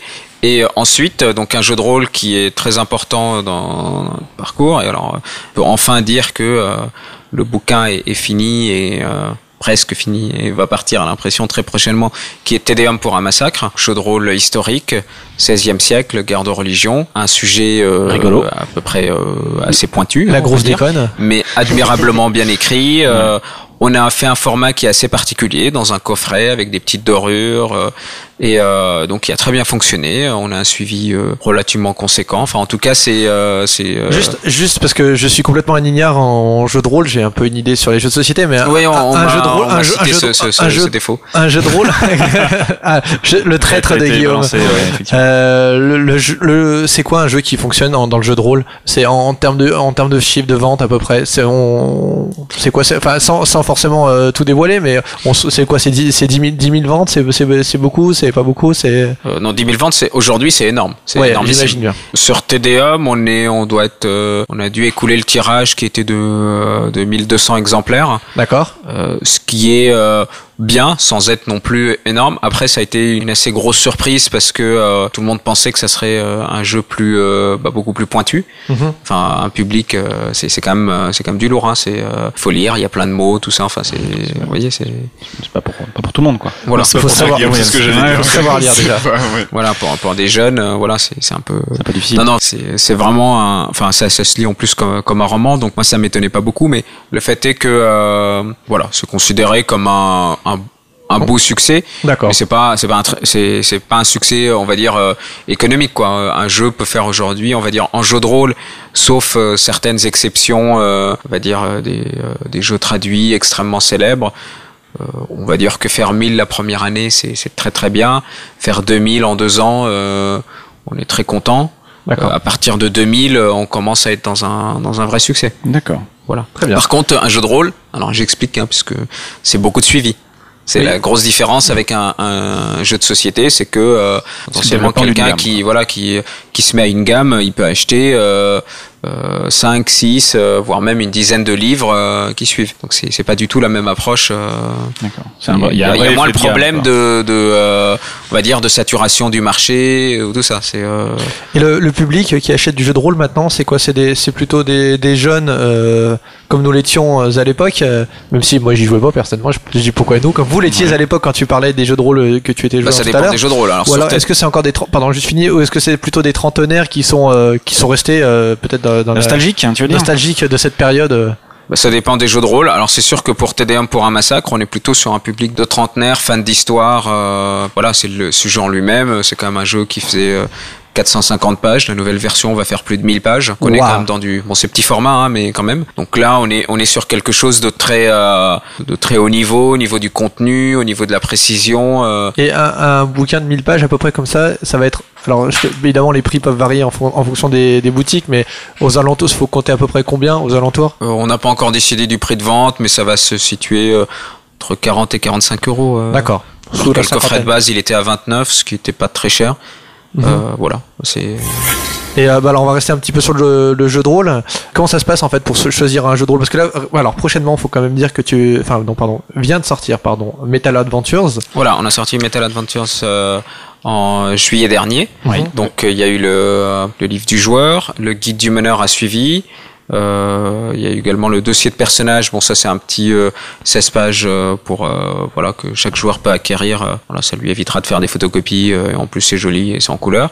Euh, Oui, c'est une présentation classieuse, hein, Metal Adventure. Hein, Oui, alors ça c'est effectivement c'était notre notre volonté, c'était vraiment de, de proposer un produit euh, euh, très haut de gamme au niveau du euh, de la de la forme. Bon, d'une part parce que euh, notre activité dans le jeu de société fait que euh, le jeu de rôle était devenu un peu marginal, donc soit on le fait bien, soit on le fait pas. Mais euh, voilà, on est on n'a pas besoin de ça effectivement pour se se développer. L'autre raison que l'on n'a pas suffisamment développé pour le moment, c'est que j'envisage de de le faire localiser dans dans d'autres langues. D'accord. Or, euh, les illustrations, bah, effectivement, se rentabiliseront d'autant. Vous le testez le jeu de rôle? Parce que donc là, le, on peut le dire, c'est c'est Arnaud Cuday qui a écrit euh, Metal Adventures. Voilà, donc Euh, Arnaud, euh, lui, en fait, ça fait... Euh, bon, était un vrai professionnel euh, du, du jeu et du jeu de rôle en particulier. Ouais. Donc, pour Metal Adventures, on va dire que moi, mon intervention a été essentiellement sur la forme, euh, sur la direction, on va dire, euh, éditoriale, mais au sens euh, vraiment... euh, Enfin, pas du contenu.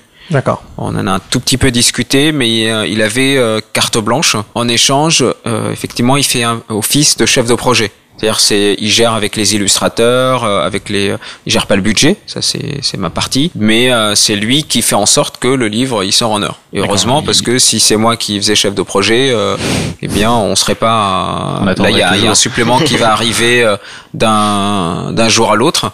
Ouais. Donc la prise et le profit. Il y en a un autre qui vient de partir à l'impression. Donc on est sur un rythme très soutenu. Oui, ça c'était une volonté. Hein. L'auteur disait qu'il comptait bien euh, garder ce, ce, à la fois le, rythme et puis aller dans le sur le moyen, enfin pas forcément le long terme, mais en tout cas vraiment sur le moyen terme, que de pas de pas s'arrêter. euh. Pour un jeu de rôle, c'est important parce que euh, un jeu de rôle existe parce qu'il y a du suivi. Puis la nouveauté, alors bon après c'est c'est pas toujours très rationnel. Je me souviens au moment où euh, l'appel de Cthulhu s'est- avait été annoncé euh, comme étant arrêté. Bon là il a repris, il marche très bien. Donc euh, il y avait des joueurs qui étaient quasiment en pleurs. Euh, en disant qu'est-ce qu'on Ah va l'appel faire. de Cthulhu quand même. Alors qu'il y a au moins euh, 40 suppléments qui Ah, étaient déjà Ah sortis. oui, mais bon, euh, Voilà. quand même. Et là, Moi, ça m'a fait quelque chose. et donc tu veux qu'on en parle? Non, ça va mieux maintenant. Tu t'en es remis? Oui. Donc voilà. Et donc du coup, on va dire, on va se sentir plus facilement attiré par un jeu qui a trois suppléments mais qui sort rég- régulièrement que par un qui a 20 suppléments mais qui est sorti il y a trois ans. D'accord, Mais ça, euh, c'est un peu commun à toutes nos activités, l'attrait de la nouveauté. euh, Est-ce que le-. Est-ce que par rapport à ces chiffres qui sont relatifs, enfin par rapport aux jeux de société relativement faibles, enfin on va dire aux alentours de 2000 à 1000 exemplaires, est-ce que l'investissement en temps, est-ce que ça en vaut la chandelle? Est-ce que financièrement tu euh, un éditeur s'y retrouve? D'ailleurs, enfin ouais, Alors plusieurs choses. Euh, c'est vrai que sur Metal Adventures, euh, mon investissement temps est assez faible. d'accord. Il y a un investissement financier, mais tout le suivi est fait par Arnaud. Maintenant, il faut voir qu'un jeu de rôle en coût de production en lui-même, c'est-à-dire le la, la fabrication même du livre, là on l'a édité à 2000 exemplaires à Metal Adventures, est beaucoup plus faible qu'un jeu de société et euh, les prix de vente sont relativement élevés. On est quand même sur euh, Metal Adventures, on est sur du 45 euros Ouais. euh, en 5,5 de TVA. Alors qu'un jeu de société, on est à 19,6. Donc euh, il y a un gros travail de préparation, euh, en tout cas pour l'auteur, parce qu'il faut rémunérer, mais par contre il y a peut-être des marges qui sont un peu plus, qui compensent, à- à- qui sont un peu Voilà, plus les marges sont et- beaucoup plus importantes. et qui compensent un peu le- le, Euh, faible. Après, c'est un Volume. autre métier. Effectivement, le, le jeu de rôle, on va dire là où ça prend du temps, c'est la, c'est toute la préparation, la correction. Le, enfin, c'est c'est un travail d'édition très lourd, beaucoup plus lourd que dans le jeu de société. Dans le jeu de société, par contre, ce qui est beaucoup plus lourd, c'est la fabrication, le suivi de fabrication. Dans le jeu de rôle, une fois que voilà, c'est parti, euh, on n'a pas de surprise. On est, on fonctionne avec des euh, des imprimeurs euh, qui, qui travaillent avec euh, Nathan, livre, quoi, Hachette. voilà. euh, je veux dire, il n'y a pas Puis il y en a qu'un, il y a qu'un référent en plus. On, on, on commande pas des Oui, pièces c'est ça. chez Et 15 puis il y a, il y a pas un gramme de, de, de surprise, quoi. D'accord. On dit voilà, on veut un livre qui ressemble à ça, ça, ça, ça, ça. Et on. Je veux dire, certes, euh, Metal Adventure c'est classieux par rapport à un jeu de rôle classique. On est quand même euh, extrêmement, euh, il est extrêmement banal par rapport à l'édition en général, d'avoir une couverture rigide et du papier glacé. euh, On a plein de documentaires, de livres d'art. Donc c'est c'est des choses qui sont, euh, on sait exactement à quel moment c'est expédié. Enfin, c'est c'est hyper simple au niveau de la fabrication. euh, voilà, on envoie, c'est euh, voilà, tout est Ok, réglé. donc ça se justifie euh, à ce Et, niveau-là. et ça marche bien, Metal Adventure? Enfin, Il y a un bon. Pas mal. On est, euh, on est content. euh, on, voilà, on avait des objectifs qui étaient, euh, on va dire, euh, raisonnables et donc Ouais. on tient euh, largement. Parce qu'on entend dire depuis tout le temps que le jeu de rôle est mort, euh, etc. En fait, euh, je pense que tu partages pas forcément ce point de vue. Bon, on n'est plus dans l'âge d'or du jeu de rôle, ça Ouais. c'est sûr. Après, il y a un revival du jeu de rôle depuis quelques temps, on va dire à une échelle modeste. Mais en France, il y a des gens qui sont salariés du jeu de rôle. En général, c'est des gens qui font tout en interne. Par exemple, Metal Adventure, c'est euh, les empages par euh, par Goulven, donc qui est en, en externe, donc on rémunère pour ça, hein, naturellement. Évidemment, c'est c'est des gens qui vont qui vont gagner assez peu finalement. Après, c'est un choix qu'on retrouve dans le jeu de société pour certains, c'est se dire voilà, je vais gagner à peine plus le SMIC en étant un mon propre patron et deux en publiant du jeu de rôle. La différence du jeu de rôle par rapport au jeu de société, c'est qu'effectivement, on sort, on peut sortir un produit par mois. Donc, si chaque produit dégage euh, 3-4 000 euros, ce qui est pas non plus euh, un truc fou, et ben on peut on peut vivoter. euh, Enfin, euh, et de temps en temps, il y en a un qui fait un petit pic supplémentaire. Et à chaque fois qu'on sort, on vend aussi des anciens. Donc voilà, c'est une petite économie, euh, c'est pas euh, c'est pas la folie. C'est sûr qu'aujourd'hui le métier de- d'auteur de, jeux de rôle n'existe plus. euh, des créateurs comme Arnaud, il y en a très très peu. C'est quoi qui marche Genre le, le jeu de rôle qui en France actuellement, là, vraiment en 2010, c'est quoi qui, qui se vend à tour de bras? Oui, alors il y a, on va dire, ces donjons, Warhammer, euh, et puis euh, en dessous, il doit y avoir euh, Cthulhu, Shadowrun. Euh, Ça reste quand même euh, les, les premiers jeux euh, qui se vendent. Je pense, ça doit être des euh, des jeux déjà connus par les joueurs. Ouais. Après, de temps en temps, il y a quelques succès. Chine a très bien marché. euh, Il y, a- il y a des gens qui jouent, euh, qui font du jeu de rôle à la, à la fin de l'ours, Non, à la fin Pas de l'ours, on fait pas de jeu de rôle. Euh, on voulait en mettre en place euh, au départ un petit peu, puis en fait c'est très compliqué euh, parce que dans le cadre de la soirée, ben euh, il y a du monde autour, ça bouge, ça Ouais, parle. ouais, ouais, ouais. Si moi en tant qu'animateur faut que je fasse mettre deux jeux, donc je vais rester avec le même groupe de joueurs pendant 4 heures, donc c'est Ouais, gérable. Donc euh, donc on a pour l'instant euh, mis ça de côté euh, en se disant qu'un jour ou l'autre, euh, on y penserait peut-être sur des après-midi, sur des trucs dans ce genre-là quoi. C'est pas, euh, Donc mais c'est- dans l'immédiat non. C'est à déconseiller dans les bars associatifs. C'est à déconseiller dans les bars Alors, associatifs. justement, on- on- t'as- tout à l'heure on t'a pas posé la question. Qu'est-ce que tu conseillerais pour euh, si je- imaginons demain à Strasbourg, je- ça, Oui. n'a rien à voir. Imaginons. Imaginons, on- Guillaume et moi on veut monter un bar associatif. Mais alors j'ai laisser tomber ton boulot et tout ça. Voilà, Ouais, ouais, euh, on femme, enfant, puis on y, on y va. Quoi. Ouais, Non, bah alors on à va fait. pas à Donc- tant qu'à faire on va pas à Strasbourg. La première chose, c'est que tu hypothèques ta maison et euh, après, euh, après tu pourras enchaîner. Non, le pour pouvoir monter un café, euh, les conseils que je pourrais donner, c'est qu'il faut se dire que de toute façon, vous n'allez pas en vivre, donc euh, faudra prendre le temps de, de mettre ça en place. Et D'accord, c'est un boulot de passionné déjà départ. donne envie. hein. Mais c'est bien. non mais bah, bah, faut, pas, Oui, faut non, pas se quoi. c'est un boulot de passionné, ça prend beaucoup de temps, il faut le savoir. Euh, Enfin voilà quoi. C'est euh, c'est faut pas que ce soit une surprise. Après, euh, la grosse difficulté, je pense, c'est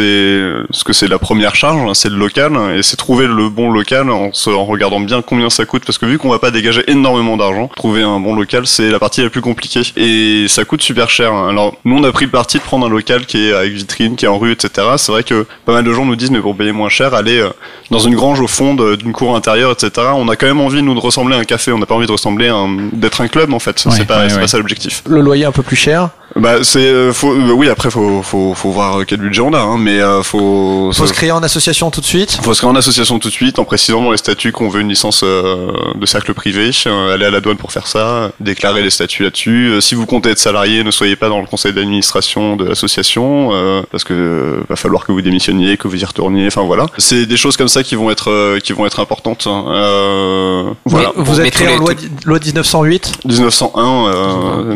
1908, c'est juste l'Alsace et la Moselle. hein. 1901 pour pour le reste de la France. D'accord. Tous les barjeux sont pas des, des associations, il me semble. hein. Non, alors ça c'est pour un café-jeu associatif. Effectivement, il y a pas mal de cafés-jeux qui fonctionnent euh, en professionnel, en entreprise, etc. Qui ont souvent des activités euh, diverses et variées autres à côté. Hein. Je fais- le l'historique c'est Loya, alors qu'il y a un cas très très particulier à Paris, parce que c'est euh, à la fois un café-jeu, une boutique, un éditeur, un distributeur. Donc il fait à peu près tout ce qui est possible de faire dans le monde du jeu de société actuel. Mais il a il a une activité de café-jeu. Il y en a plusieurs qui existent comme ça. Il y avait euh, le Zezem à Bordeaux, la café fermé il y a peu. Euh, il y a pas mal de choses euh, un peu partout. Il y en a un à dont j'ai oublié le nom là dans l'instant, mais qui Ouais. lui fonctionne euh, assez bien apparemment. Là, il a déménagé dans un local immense euh, et ça a l'air de plutôt bien marcher. Enfin, euh, je pense que en tout, il doit y avoir, euh, allez, euh, sur une appellation de café-jeu pur, c'est-à-dire parce qu'il y a pas mal de gens qui prennent l'appellation café-jeu, mais qui sont pas nécessairement euh, un café-jeu. On doit être 20-25 en France, dont euh, 5 associatifs et, euh, et le reste euh, en professionnel. Je les connais pas tous, a- parce que voilà, mais. On a vu qu'il y en a qui ont, qui ont coulé, qui ont eu des difficultés. Oui, il y avait une question de, de Palomides sur Trick Track justement qui posait la question. euh, On va revenir à toi, Hicham, hein, dans je, instants. je- Euh, ça, ça me permet de dormir un peu. Oui, Euh, vas-y. C'est bien, non mais il faut le reposer.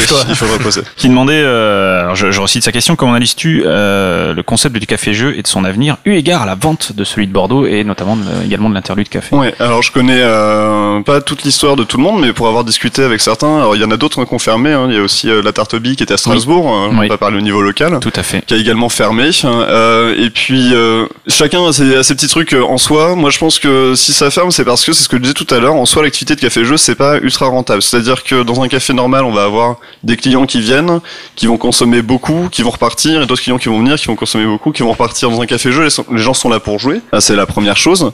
Et donc la consommation va pas être, euh, même si elle existe, il n'y a pas de souci, elle va pas être effrénée. Donc on fait moins de chiffres hein, globalement par rapport à ça. Quand on est en professionnel, euh, pour pallier le côté associatif, nous on a l'adhésion qui nous ramène de l'argent. On fait souvent payer l'accès au jeu. Ça va être plein de choses différentes, hein, de 5 euros le jeu, 5 euros la soirée, euh, 50 centimes le- l'accès au jeu. Enfin Oui, voilà, il y a pas mal de choses. etc. Le 5 euros revient très souvent la soirée. C'est euh, une formule Ouais. qui revient très très souvent. Je crois que c'était ça la tarte aux billes de mémoire. Et c'est super cher. Enfin, je trouve, moi en tant que personne. Par, par joueur ou pour le jeu Par joueur. Euh, Enfin, ça dépend. Ça dépend des formules. C'est, euh, enfin voilà, il y en a plusieurs qui fonctionnent différemment. Au final, ça revient quand même assez cher pour un truc où, au final, où on peut assez rappro- se rapprocher assez rapidement du prix d'un jeu, tout simplement. Ouais, tout à donc, fait, euh, donc, euh, au bout d'un moment, euh, pour fidéliser des gens, eh ben, euh, il faut quand même pouvoir les attirer. Pour les attirer, c'est vrai que être sur des tarifs euh, comme ça, ça peut, ça peut être dérangeant. Mais en même temps, c'est le seul moyen pour compenser le manque de consommation. Donc, c'est toujours un équilibre très très compliqué à trouver. Et c'est vrai que les fermetures euh, de euh, la tarte aux billes, de Tribes aussi à Metz que j'ai pas cité, mais qui ont aussi fermé euh, ce genre de café. De l'interlude, c'est particulier, voilà, ou le Zezem sont sûrement, je les connais pas tous directement, liés à ça. J'ai discuté avec la personne du Zezem au téléphone qui me disait que à la base c'était juste un café-jeu. Ils se sont mis à faire boutique au bout d'un moment parce que le café-jeu en soi rentrait pas suffisamment d'argent. Quoi. Donc euh, je pense pas qu'ils aient fermé parce que bah, à cause de faillite. Hein, c'est, je crois qu'il y a d'autres raisons qui rentrent, mais euh, mais voilà. Enfin, c'est, c'est très difficile d'être rentable là-dessus, quoi. D'accord. Surtout qu'en général, vu qu'on monte une entreprise, qu'on est professionnel, etc., on commence tout de suite à salarier. Or, avoir les Ouais. moyens tout de suite de salarier, faut avoir un, un fonds de trésorerie euh, qui, est, ça. qui est énorme. hein. C'est, c'est quand même une entreprise très risquée. L'associatif, même si en, en créant une association, euh, je tiens à préciser, on peut se transformer à l'avenir en entreprise. C'est possible. hein. Il y a des formules comme euh, la société coopérative qui permettent de transformer une association en entreprise. Donc l'associatif, c'est aussi un bon moyen pour Ah, euh, de, pour, de- pour moi qui est du coup pour la pour toi, présidence. là, pour toi, c'est Mais possible. ah, tout n'est pas perdu. On va y réfléchir. Il faut que ça soit précisé dans les statuts à la création aussi. Euh, donc, euh, bah, tu peux faire une modification des statuts, c'est pas très grave. Donc, euh, ça, euh, ça permet à l'avenir de transformer euh, l'association en entreprise. Comme ça, au moins, on prend le temps de mettre en place les choses, de créer une clientèle, de fidéliser du monde, et puis on peut rebondir là-dessus, quoi. On va réveiller. Hicham. Ouais, vas-y. Hicham, Hicham. Pardon. C'est parti. Oui, Il est là. oui, oui, il y a- Alors, Ça y est, on va pas manger Ouais, on, va, non, on va retourner d'abord euh, sur le jeu de société. qu'il y a des trucs. euh, bah, je voulais savoir déjà comment tu interviens dans le développement des jeux de société. Quelle est ta part euh, Est-ce que tu fais un gros travail d'édition là-dessus ou encore une fois Parce qu'on a eu deux types d'éditeurs. Par exemple, un qui, qu'on- on va les, on va les schématiser. Il y a par exemple Istari qui travaille énormément les protos, qui a une équipe un petit peu derrière lui euh, sur lesquels ils vont vraiment bosser le développement des jeux. Et puis euh, par exemple Cocktail Games à l'opposé qui disait euh, nous on est éditeur, on n'est pas auteur de jeu. On nous amène un proto qui est euh, Qui est doit fini, être défini. Alors bien sûr, euh, à, à quelques ajustements, mais par contre, c'est pas à nous de faire le boulot. Deux, deux visions qui se complètent, qui se comprennent euh, tout à fait. Tout à fait. Toi, par rapport à ça, tu te situes comment? Tu as un gros travail dessus ou pas du tout? Alors, ça, ça dépend de si on parle effectivement des mécanismes ou euh, de la forme. Par rapport aux mécanismes, je me situe euh, un peu entre les deux. C'est vrai que j'ai tendance effectivement à, à aller plutôt par une vision euh, cocktail game, c'est-à-dire le temps étant compté. Oui. Effectivement, il faut que le jeu soit le plus fini possible. Un jeu qui n'est pas complètement terminé prend le risque, si euh, je dis oui, eh ben de mettre deux ans à sortir, quoi. Parce que de toute façon, tant que je suis pas convaincu, il sortira pas. Et euh, il y a certains jeux, effectivement, sur lesquels j'ai pu euh, laisser passer des euh, des choses sur lesquelles moi j'étais pas complètement convaincu. Et ben euh, Tu regrettes. voilà. Euh, après coup, tu, on se dit, bah en fait, on voilà, on aurait dû euh, retoucher euh, tel petit point, tel autre. Après, sur, euh, je pense avoir pas mal d'intuition et de créativité, on va dire, pour pouvoir intervenir avec un jeu qui est euh, soit quasi terminé, soit pas loin, pour dire il y a tel point qui me gêne un peu, il y a ça qui pourrait être euh, amélioré, éventuellement, euh, pourquoi pas cette solution-là, D'accord, du réglage. Euh, quoi. mais du euh, Dans les réglages fins, en fait, là. voilà, on va dire dans les réglages fins, je peux vraiment apporter des solutions euh, qui peuvent être simples. Après, s'il faut aller sur du lourd, c'est à l'auteur de le faire. Donc il y a des auteurs qui vont le faire très bien. Il y en a d'autres. euh, là, effectivement, j'ai un projet. euh, bon, je, je vais pas trop rentrer dans le détail parce que pour l'instant, je sais pas trop où il va, mais sur lequel j'avais beaucoup aimé l'idée de départ et donc euh, bah, j'ai j'ai dit oui, on va le faire, mais il va falloir qu'on modifie. Et c'est les- c'est vrai que l'auteur il cale un peu. Et donc là, ça risque d'être très long parce que si nous, enfin quand je dis nous, c'est c'est l'équipe, il faut qu'on se réunisse plusieurs fois, ça se Ouais, fait pas euh, sur un, Et l'auteur l'auteur qui cale, qui cale un petit peu sans, sans savoir son nom forcément, mais juste, est-ce que c'est un jeune auteur est-ce- ou est-ce que c'est un ancien? On a l'impression que les anciens maintenant arrivent à créer un petit peu en. Il y a plus de réactivité. Ouais, ils se- Bruno surtout, Catalan ils- n'est pas si vieux que ça. ils- Arrête. hein. Non, mais ils, ils se Alors, concertent beaucoup. Il y a beaucoup, de- ils se concertent beaucoup via Facebook, via via des. Ils ont d'abord aussi des testeurs qui sont heureux de, de tester les, les futurs jeux de de Bruno Catala, de, de n'importe qui, dans- enfin Ludovic Maublanc, euh, Antoine Boza, etc. N'importe qui. Ludovic Maublanc. Non, non, mais je, je le dirais, c'est vrai. Non, ouais, va juste- Guillaume on va- on va Montiel. enlever tous les autres, on va juste laisser Ludovic Maublanc. Non, mais c'est vrai que c'est c'est c'est très euh, euh, c'est quelque chose de, de fondamental. C'est qu'effectivement, euh, quand je si je fais une remarque, si je sens que la personne en face comprend effectivement ce dont je voulais parler, qui va y réfléchir, qui va me dire ah bah oui c'est vrai et qui m'apporte des solutions qui sont innovantes et pas des solutions on va dire euh, premier degré. Euh, c'est c'est vrai que c'est c'est un plus énorme parce que euh, moi, j'ai pas le temps, euh, comme peut le faire euh, Cyril, même euh, si pour lui aussi c'est de plus en plus difficile. Hein, ce qu'il a fait sur, euh, il a dit hein, sur Kelus, il peut plus le faire aujourd'hui. bien sûr. Mais euh, voilà, de, de faire des euh, l'équipe de Repos Prod, eux sont beaucoup, enfin ils en parleront quand ils seront invités. euh, et je suis par Bientôt. voilà, bientôt. Euh, eux, ils interviennent beaucoup, beaucoup. Ils testent. Oui. Moi, je peux pas me permettre de, de faire euh, le travail qu'ils font. Donc, il y a des jeux euh, sur lesquels je serai pas forcément euh, aussi performant parce qu'en termes de micro-réglage, je serai pas efficace. Maintenant, pour prendre quelques exemples de choses où j'ai pu intervenir sur les règles, euh, Cyclade, par exemple, il y avait le système de combat. Ça me gênait parce qu'il n'était pas intuitif. Il était très intelligent, mais euh, euh, à chaque fois, j'avais l'impression d'être un peu bête, en fait en me disant mais je, me- je est-ce qu'on peut me réexpliquer le système de combat? Donc on en a discuté tout ça et c'est vrai que euh, au final celui qui est là c'est c'est c'est euh, Plus simple. bah, euh, c'est- voilà c'est moi qui l'avais proposé en disant voilà on cherche quelque chose d'un peu épique on veut pas que ça soit sur un dés bah on a qu'à faire que c'est plusieurs dés donc euh, en fait à chaque fois on perd une unité plutôt que de régler tout sur Sur un seul jet de dés, ok. bon bah voilà mais là on, on était vraiment sur du micro euh, Du sur du micro-réglage. micro Et réglage sur Nefertiti, as-tu fait des réglages? C'est là qu'on. euh, Est-ce qu'il y a eu des réglages que tu as proposés? Alors, le jeu, le Alors, jeu, tu sur la proposé. forme, j'en parlerai juste après. En fait- sur le genre lui-même, proposer de virer Guillaume. c'est un ça. micro-réglage, on va juste virer Et si Guillaume. sur le genre lui-même, s'il y et a un truc qui m'a bien fait rire en plus, c'était sur euh, un des marchés où euh, tout le monde se prenait un... se prenait la tête et, et Thomas en particulier parce que lui vraiment sur tout ce qui est euh, Elle est pointilleux. voilà sur tout ce qui est réglage et tout euh, et donc finalement j'ai- j'en ai, proposé un alors il se trouve que par hasard c'est un H mais- Ah oui, c'est vrai. voilà Ouais. mais j'ai dû le faire en à peu près 4 secondes en disant bon on pourrait faire ça ça, ça devrait tourner hein, c'est Ouais. ça, ça Et puis ça fonctionne a tourné. et en fait, ça a tourné. mais, euh, mais du coup, quand je l'ai proposé, c'est- c'était, il y avait une sorte de frémissement, genre ah, il va falloir faire des 200 parties pour voir si, si ça tourne. euh. Ouais, bon, Non, ça, ça, a assez bien marché tout de suite. en voilà. fait, mais bon.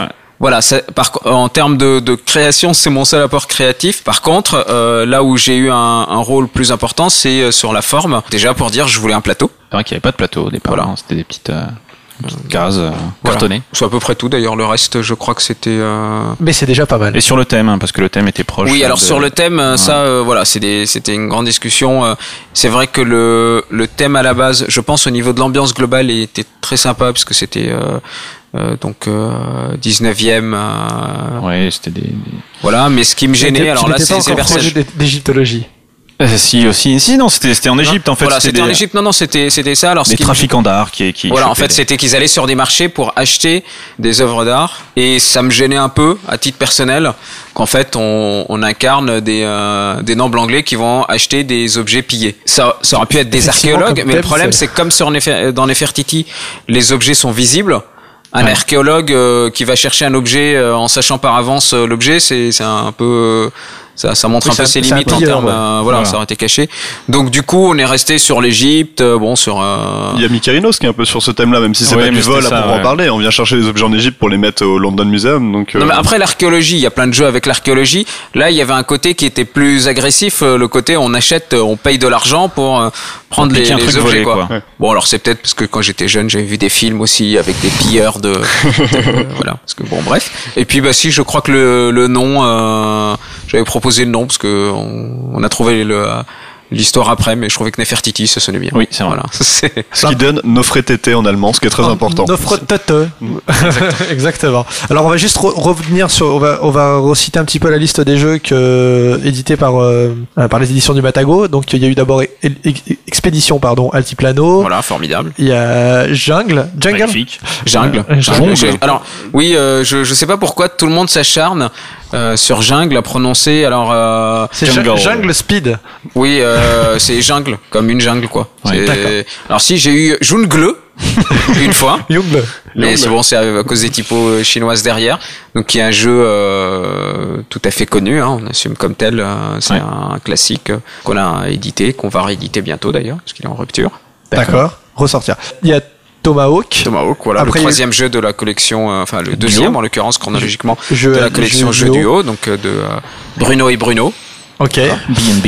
Après, il y a eu les gros jeux de plateau. Donc, on a eu, il y a eu Chronos, Utopia, les géants d'île de Pâques, et récemment Cyclade et même Tigre et Euphrate. Alors, je voudrais juste revenir sur, alors, on va revenir sur, euh, sur, sur certains jeux, mais sur Tigre et Euphrate, il y a une, donc c'est, forcément, c'est une réédition, ça c'est pas une grande surprise. Y a-t-il d'autres, euh, rééditions de grands classiques qui sont prévues? Ou en tout cas de rééditions prévues? Pour l'instant, non. Mais c'est pas impossible que Matago, si, s'y a-t-elle, si, s'il y a un truc, si- Voilà, c'est c'est vrai que là, ils sont sortis il y a pas très longtemps. On n'a pas pour ambition de voilà d'inonder le, le le marché avec des jeux. euh, voilà, ça, ça se fera euh, voilà au, au gré de, de nos envies. euh. alors c'est vrai que sur Tigre Frat, ce qui est en plus c'est assez compliqué parce que c'est la première fois qu'on fait un un jeu en fait où on n'intervient quasiment pas. On a juste traduit les règles Oui. qu'on a un peu plus joliment mis en page que les règles originales, mais ça c'était par euh, pour juste montrer qu'on a une quelconque importance. Et les pictos, euh, et les- si on a on a On a fait des pictos plus jolis pour euh, le nombre de joueurs, l'âge, tout ça.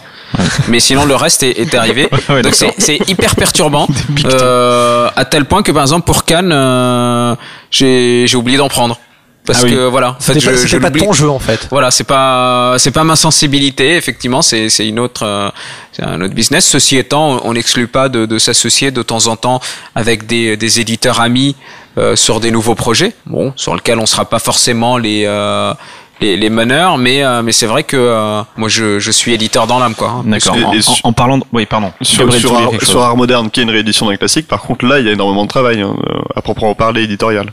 D'accord. Bah, justement, il y avait une question euh, sur euh, de Seb hein, sur Trick Track. Comment s'est passée la relation avec Rainer Knizia autour d'art moderne? Est-ce qu'il y a eu une relation Quand je dis une relation, euh, je te vois arriver. Grand fou. Euh, ça s'est très bien passé. Pour le coup, euh, à toutes les étapes en fait du, du projet, moi je lui ai envoyé pour validation. Ouais. Euh, il était ravi à chaque fois.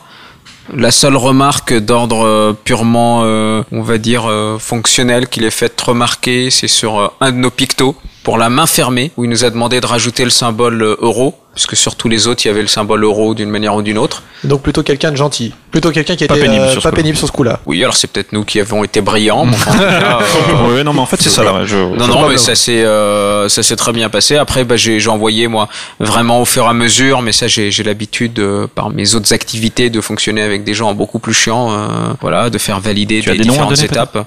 Euh, bon, en général, c'est plutôt des éditeurs de manga, ils sont japonais, D'accord. donc euh, voilà. Il y a- Il y avait- une autre question concernant des rééditions, euh, excuse-moi Fred. Euh, Je de- t'en prie. de- mais tu es, tu es gentil. C'est De, de Palomides, hein, toujours sur Trick Track, qui nous demandait, euh, comme vous faisiez des rééditions, est-ce que vous étiez intéressé par, par, par Mare Nostrum, que beaucoup de joueurs recherchent et seraient prêts à acheter? Pour l'instant, c'est pas en c'est c'est pas en discussion ou en projet. Bon, ben, Palomides, euh, Enfin, je Voilà. je peux pas donner, Désolé. il y a pas d'infos à donner là-dessus. D'accord. Alors moi je voulais revenir aussi sur les plus récemment il est sorti Dice Town et euh, la réédition de Shadowhunter euh, enfin l'édition pardon française de Shadowhunter oui, la localisation, on dit. et c'est vrai Localisation, ça, on dit euh, localisation. Ceci étant, on a Cyril nous avait appris ça. Ouais, ça va être Ah, le terme localisation. officiel. J'écoute- hein. J'écoute pas les émissions de la radio. localisation et adaptation un peu aussi. Ouais. Ok, alors Shadowhunters était nominé à Cannes, enfin pour le pardon à Cannes, oui, on, on, géné- on généralise un petit peu, mais pour l'As d'or euh, jeu de l'année, et euh, Dyston ne l'était pas. Ton avis sur euh, là-dessus? D'abord, est-ce que Dyston c'est le jeu qui se vend le mieux dans ta gamme actuellement? Oui, oui. Ouais. Shadowhunters doit être euh, juste après. D'accord. Et, euh, et Ensuite, donc euh, et, Cyclade. Et ensuite Cyclade. Et, ton avis sur la question sur euh, sur le fait que Dyston n'y était pas et Shadows, Shadowhunters y était? Oula, alors je, je vais pas me polémiquer pendant des. On, a- on aimerait bien que tu te fâches avec beaucoup de monde. On t'écoute. Vas-y. Vas-y, sur balance. le, le fait, C'est l'occasion. il y, a il y a plusieurs choses. Sur le fait que Shadowhunters euh, y soit, bah, c'était, euh, très content. C'est vrai que c'est un jeu qui a sa place dans la mesure où euh, il se joue à beaucoup de joueurs, plutôt une ambiance un peu, euh, un peu ado, un peu manga. Donc c'est vrai qu'il ouvre vers un public euh, qui est pas forcément très représenté euh, dans le dans le panel des euh, des As. Euh, on a tendance hein, parfois, euh, enfin j'en discuterai un peu plus tard, mais c'est vrai que dans les jeux actuels, il y a beaucoup de jeux qui sont assez sages, un peu propres sur eux, euh, jouons tous ensemble. euh, en oubliant que ceux qui ont monté les clubs de jeux de rôle qui s'appelaient les Seigneurs du Temps ou les Massacreurs de Trolls, bah, c'était les ados de l'époque. D'accord. Donc tu t'es pas surpris. Enfin, peut-être surpris quand même, mais que qu'il soit dans Enfin, les. chez dans les nous, c'est c'est un succès. Voilà. Après, sur Dice Town, c'est vrai que euh, penser qu'il avait des plus que de réelles chances effectivement d'y figurer, liste, ouais. parce que bah il est euh, euh, c'est c'est un vrai jeu passerelle. Ouais. C'est très il est très facile à, à sortir.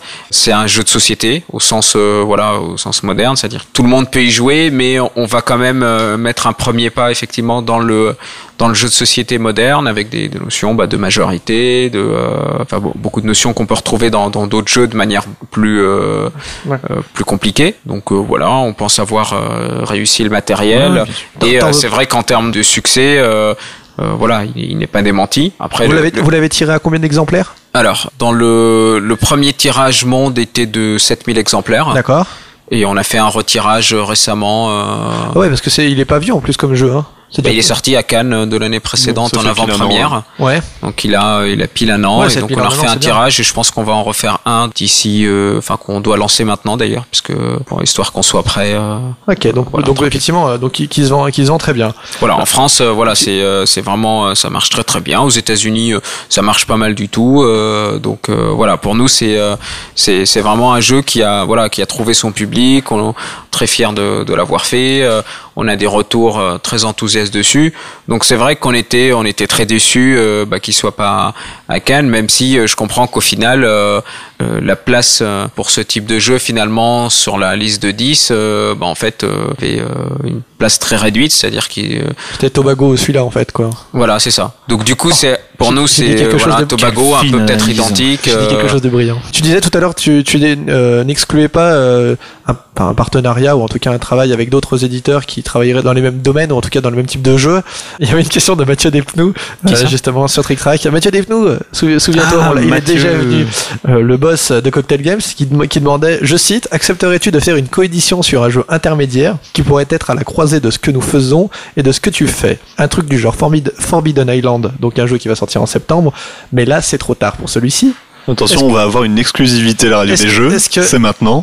Est-ce qu'il y a des, d'abord, est-ce qu'on a des choses qu'on, qu'on ignore? Est-ce qu'il y a des choses qu'on ignore ou est-ce que, en tout cas, Non, que il n'y a pas de, de projet pour le, le moment, euh, mais c'est vrai que moi je voilà, je, je suis très euh, très ouvert euh, effectivement à toutes les, les collaborations avec d'autres éditeurs parce que c'est très enrichissant. Là, nous avons un, un projet donc euh, Takenoko qui est avec euh, Asgard. Mhm. d'Antoine Boza voilà, d'Antoine Boza, qui devrait sortir pour euh, pour SN. Donc euh, c'est pas exclu qu'il y ait euh, qu'il y ait d'autres collaborations. euh.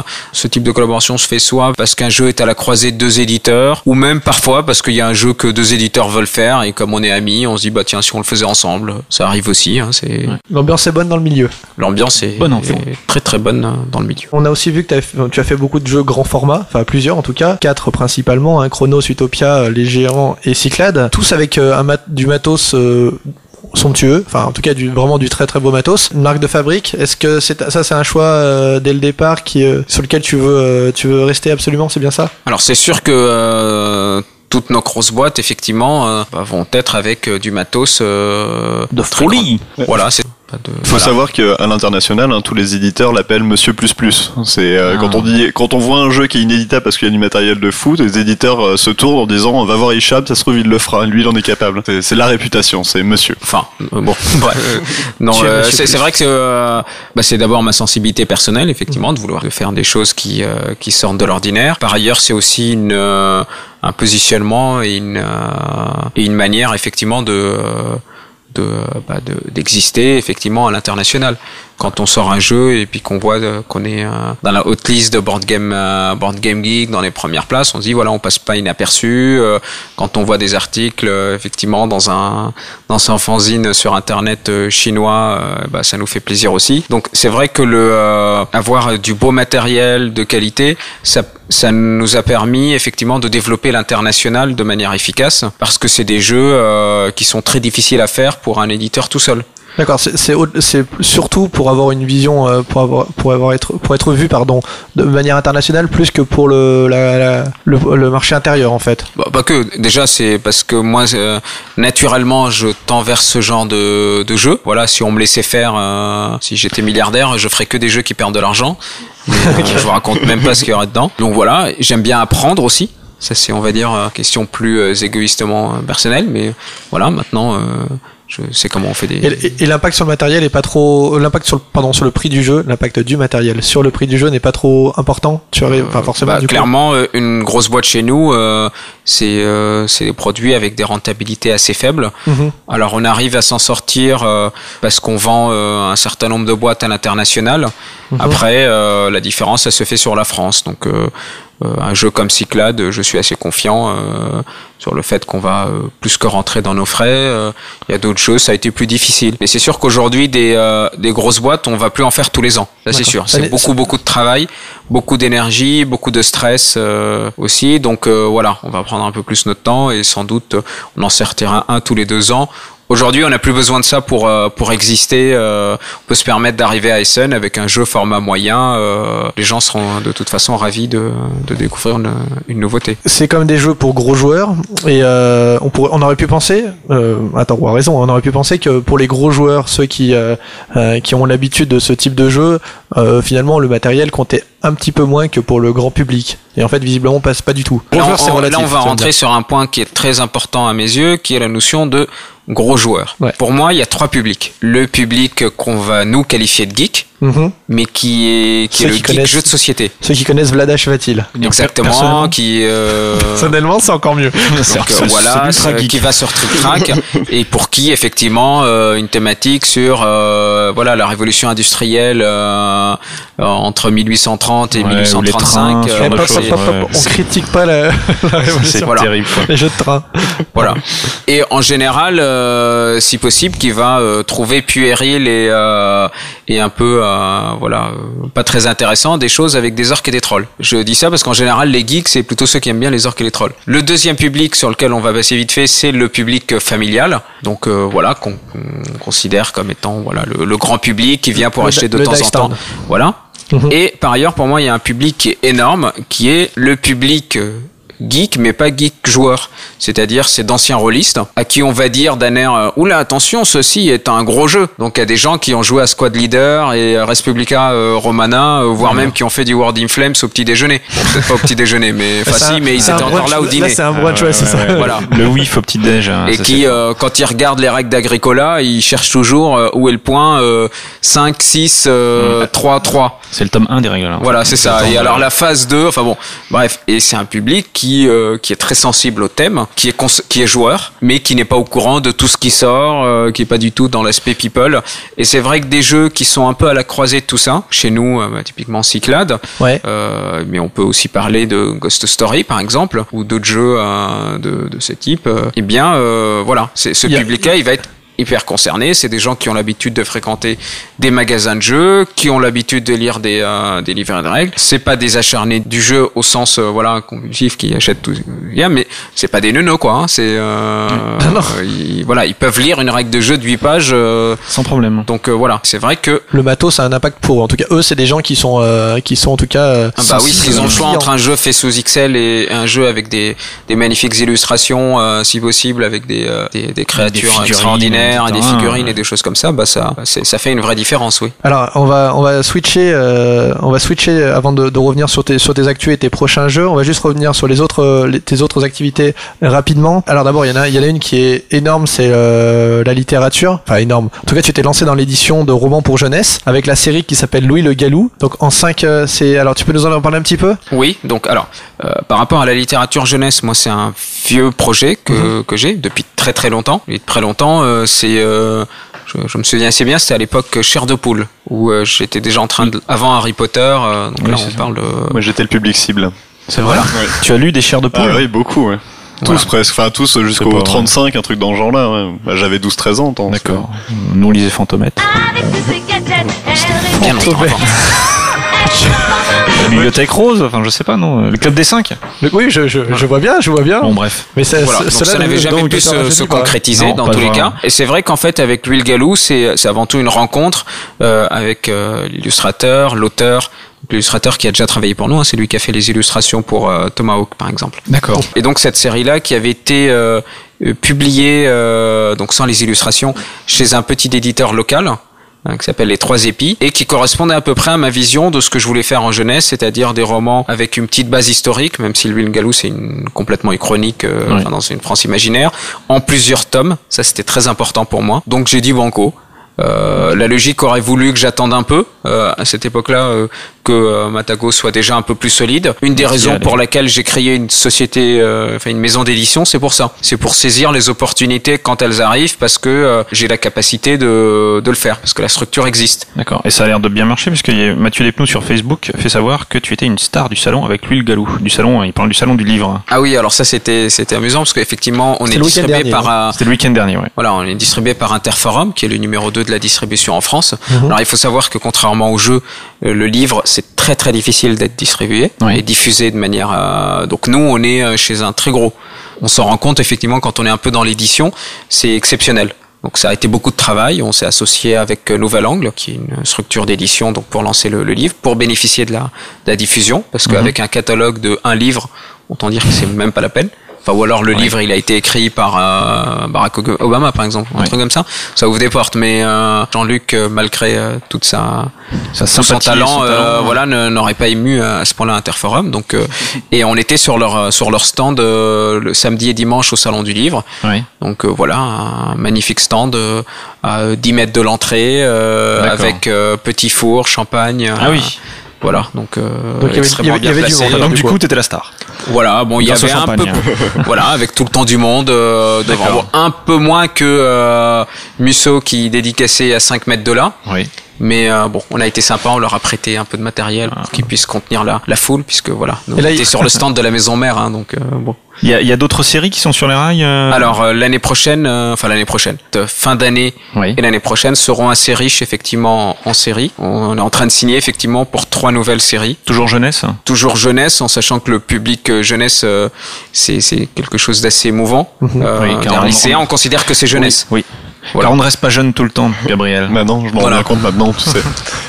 Donc, euh, donc on a, on a une série effectivement euh, 1850 dans, dans Paris, donc euh, qui elle est plutôt euh, à partir de 13-14 ans, parce qu'il y a quand même des sujets, euh, voilà, il y a quand même question de prostitution, de, enfin, euh, D'accord. voilà, de, euh, de danseuse La de littérature cabaret. jeunesse.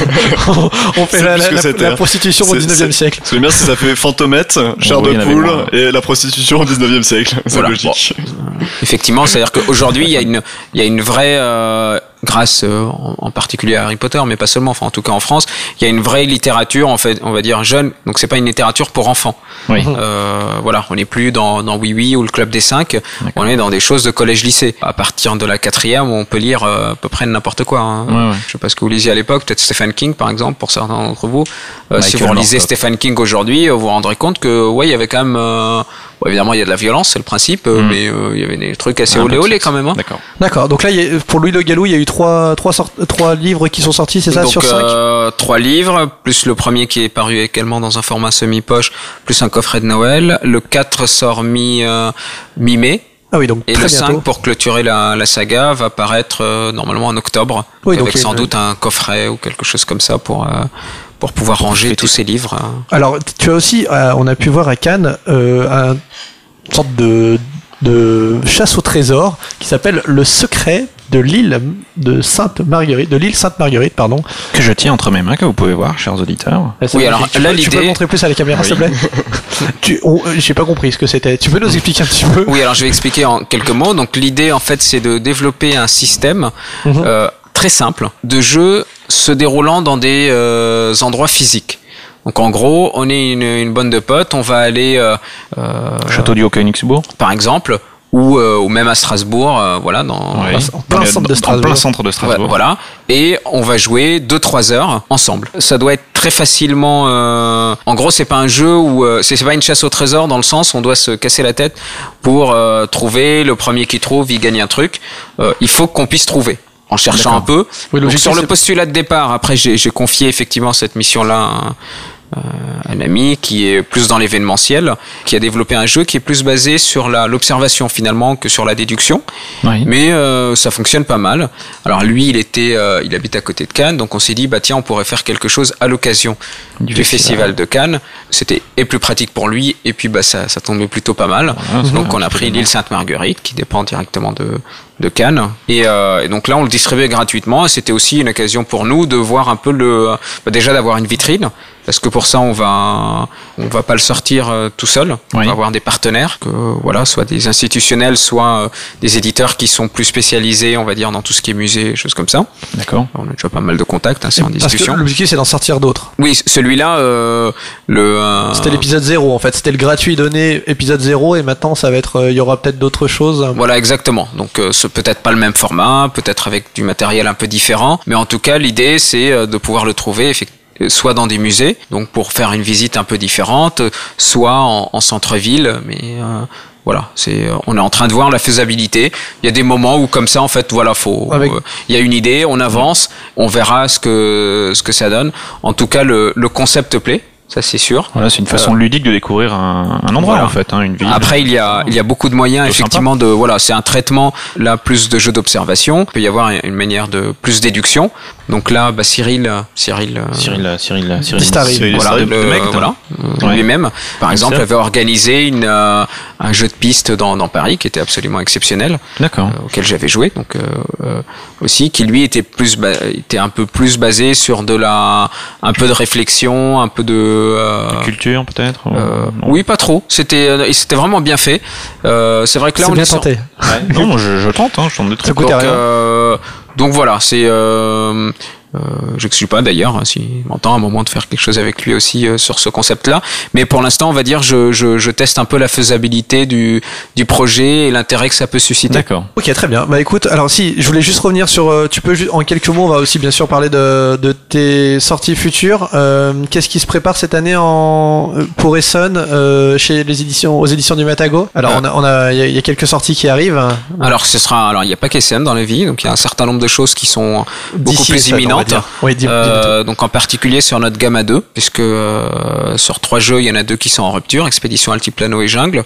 Mhm. Donc ils vont être édités en même temps que vont sortir donc euh, Sun Tzu, Oui. que beaucoup réclament à cri. Donc ça y est, c'est lancé. Et Agent Double de, euh, De Ludovic Maublanc. Et de Ludovic Maublanc. Alors Sun Tzu, c'est la réédition d'un jeu qui est pré- qui existait déjà, qui s'appelle Dynasty, c'est ça? Tout à Qu'on a- fait. Qu'on qu'on a ici. Pardon. Voilà. Oui, Donc, que Gabriel montre à la caméra. très. Exactement, euh, fait par un très sympathique euh, éditeur américain. Ouais. Et Agent Double, qui est donc une création euh, originale. D'accord. Donc ça sera dans les, les mêmes types de boîtes que, euh, que les jeux autres du avec les petites, euh, les petites dorures. D'accord. Deux jeux à deux. Ok. Par ailleurs, on a également un jeu, donc pour l'instant on, on, on est en train de, de discuter par rapport à la licence, hein, donc euh, il y aura peut-être pas cette licence-là, mais en tout cas c'est c'est très parlant qui est Cube, euh, Ouais, que certains connaissent déjà. C'est un prototype qui était à, à Cannes, hein, c'est ça? Euh, oui, tout à fait. Ouais. Alors le, le film Cube, donc ça reprend un peu. la- J'ai eu la chance de jouer au prototype euh, également. Euh, donc ça reprend un peu la thématique euh, du film, du, du célèbre film dans lequel ils voilà, sont. euh, exactement. C'est euh, donc on est, on va dire des, des prisonniers. On cherche à s'enfuir. Dans le groupe, euh, il, euh, bah, certains, euh, il y en a un, voire même plus, euh, dont l'objectif est de nous empêcher de fuir, mais secrètement. Et euh, les salles donc sont cachées. on a plusieurs actions. On peut regarder ce qui se passe dans une salle, on peut aller sur une salle, on peut pousser quelqu'un dans une salle, donc euh, et on peut déplacer des salles, euh, sachant qu'il y a des salles mortelles, des salles qui euh, qui donnent des effets spéciaux qui permettent de permuter des d'autres salles, euh, certaines où euh, bah, qui sont mortelles à long terme, c'est-à-dire euh, on peut y, y entrer, mais si on sort pas tout de suite, euh, voilà, etc. Euh, c'est un jeu assez rapide, une vingtaine de minutes, voilà, facile à prendre en main, une ambiance, euh, une ambiance sympa. euh, De, de 3 à 5, hein, il me semble, c'est ça, non? Oui. 3 à 5, ouais. Voilà. Et donc pour lequel on, on est en train de voir donc et au niveau du euh, euh, de la licence éventuellement et au niveau du matériel, mais là je peux pas en dire plus parce que si si les- mes choix techniques euh, s'avèrent impossibles, euh, je ne voudrais pas donner de Ça de la- faux espoirs. Ça peut être de la 3D, c'est ça? On peut Donc, imaginer. voilà, on peut dire 3D, mais on n'ira pas plus loin. euh, Avec de l'holographie en fait, hein, pour Ouais, représenter c'est les ça. personnages, c'est ça qui était Ça a prévu. un peu cher, ouais. Ouais, et puis de la lave hein, qui coulait en dessous. mais, Et d'autres choses? Non, je voulais juste. euh, Oui, alors, non, il y a juste parce que je. Takenoko, donc ce que j'ai Oui, dit tout à l'heure. Pardon, Oui. je voulais juste revenir Pardon. pardon, sur, euh, sur Cube. La licence, euh, ça doit être un. Faut la demander aux États-Unis? Euh, c'est un peu compliqué en fait pour Cube, c'est canadien en fait à la base. D'accord. Donc euh, voilà, mais c'est euh, c'est c'est pas une grosse euh, c'est c'est pas une grosse structure. euh, D'accord. Voilà, c'est c'est en cours. Mhm. Voilà, mais c'est Ok, pardon. Et donc tu disais pour Takenoko aussi? Donc Takenoko. Euh, je sais pas si, enfin, je vais je en toucher deux mots. Hein, donc le, le principe, enfin le, le pitch de base, c'est que euh, l'empereur euh, de Chine euh, a offert un, un panda à l'empereur du Japon. C'est la, la fameuse diplomatie du panda. D'ailleurs, il y a eu un panda offert récemment. hein. Donc euh, certains se renseigneront. En pleine culture générale, on essaie de faire des jeux intelligents. nous.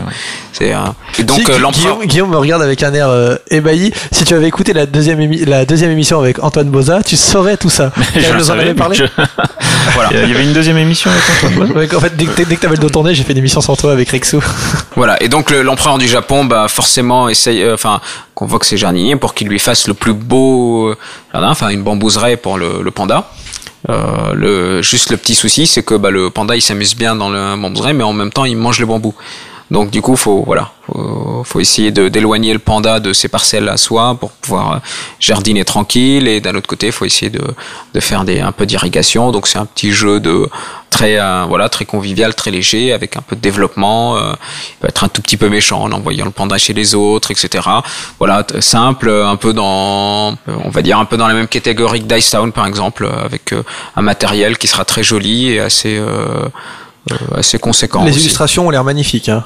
Oui, Il y a un gros euh, gros travail dessus. c'est- oui, donc là c'est euh, alors pour le coup c'est euh, donc c'est c'est Asgard qui, qui gère euh, un peu toute cette partie là et euh, c'est vrai que bah, on se retrouve pas mal sur le le soin donné euh, donc à tout ce qui est visuel. Bon, bah, parfait. Donc c'est tout. ce qui- Pas d'autres sorties a priori annoncées pour l'instant? Je suis sûr que j'oublie des choses mais euh, a priori euh, Si, si ça revient, t'hésiteras pas à nous en- Voilà. à intervenir encore. Ok, bah merci bien Hicham. Euh, on va peut-être passer, on va passer aux actus? Oui, Fred. D'accord, on y va.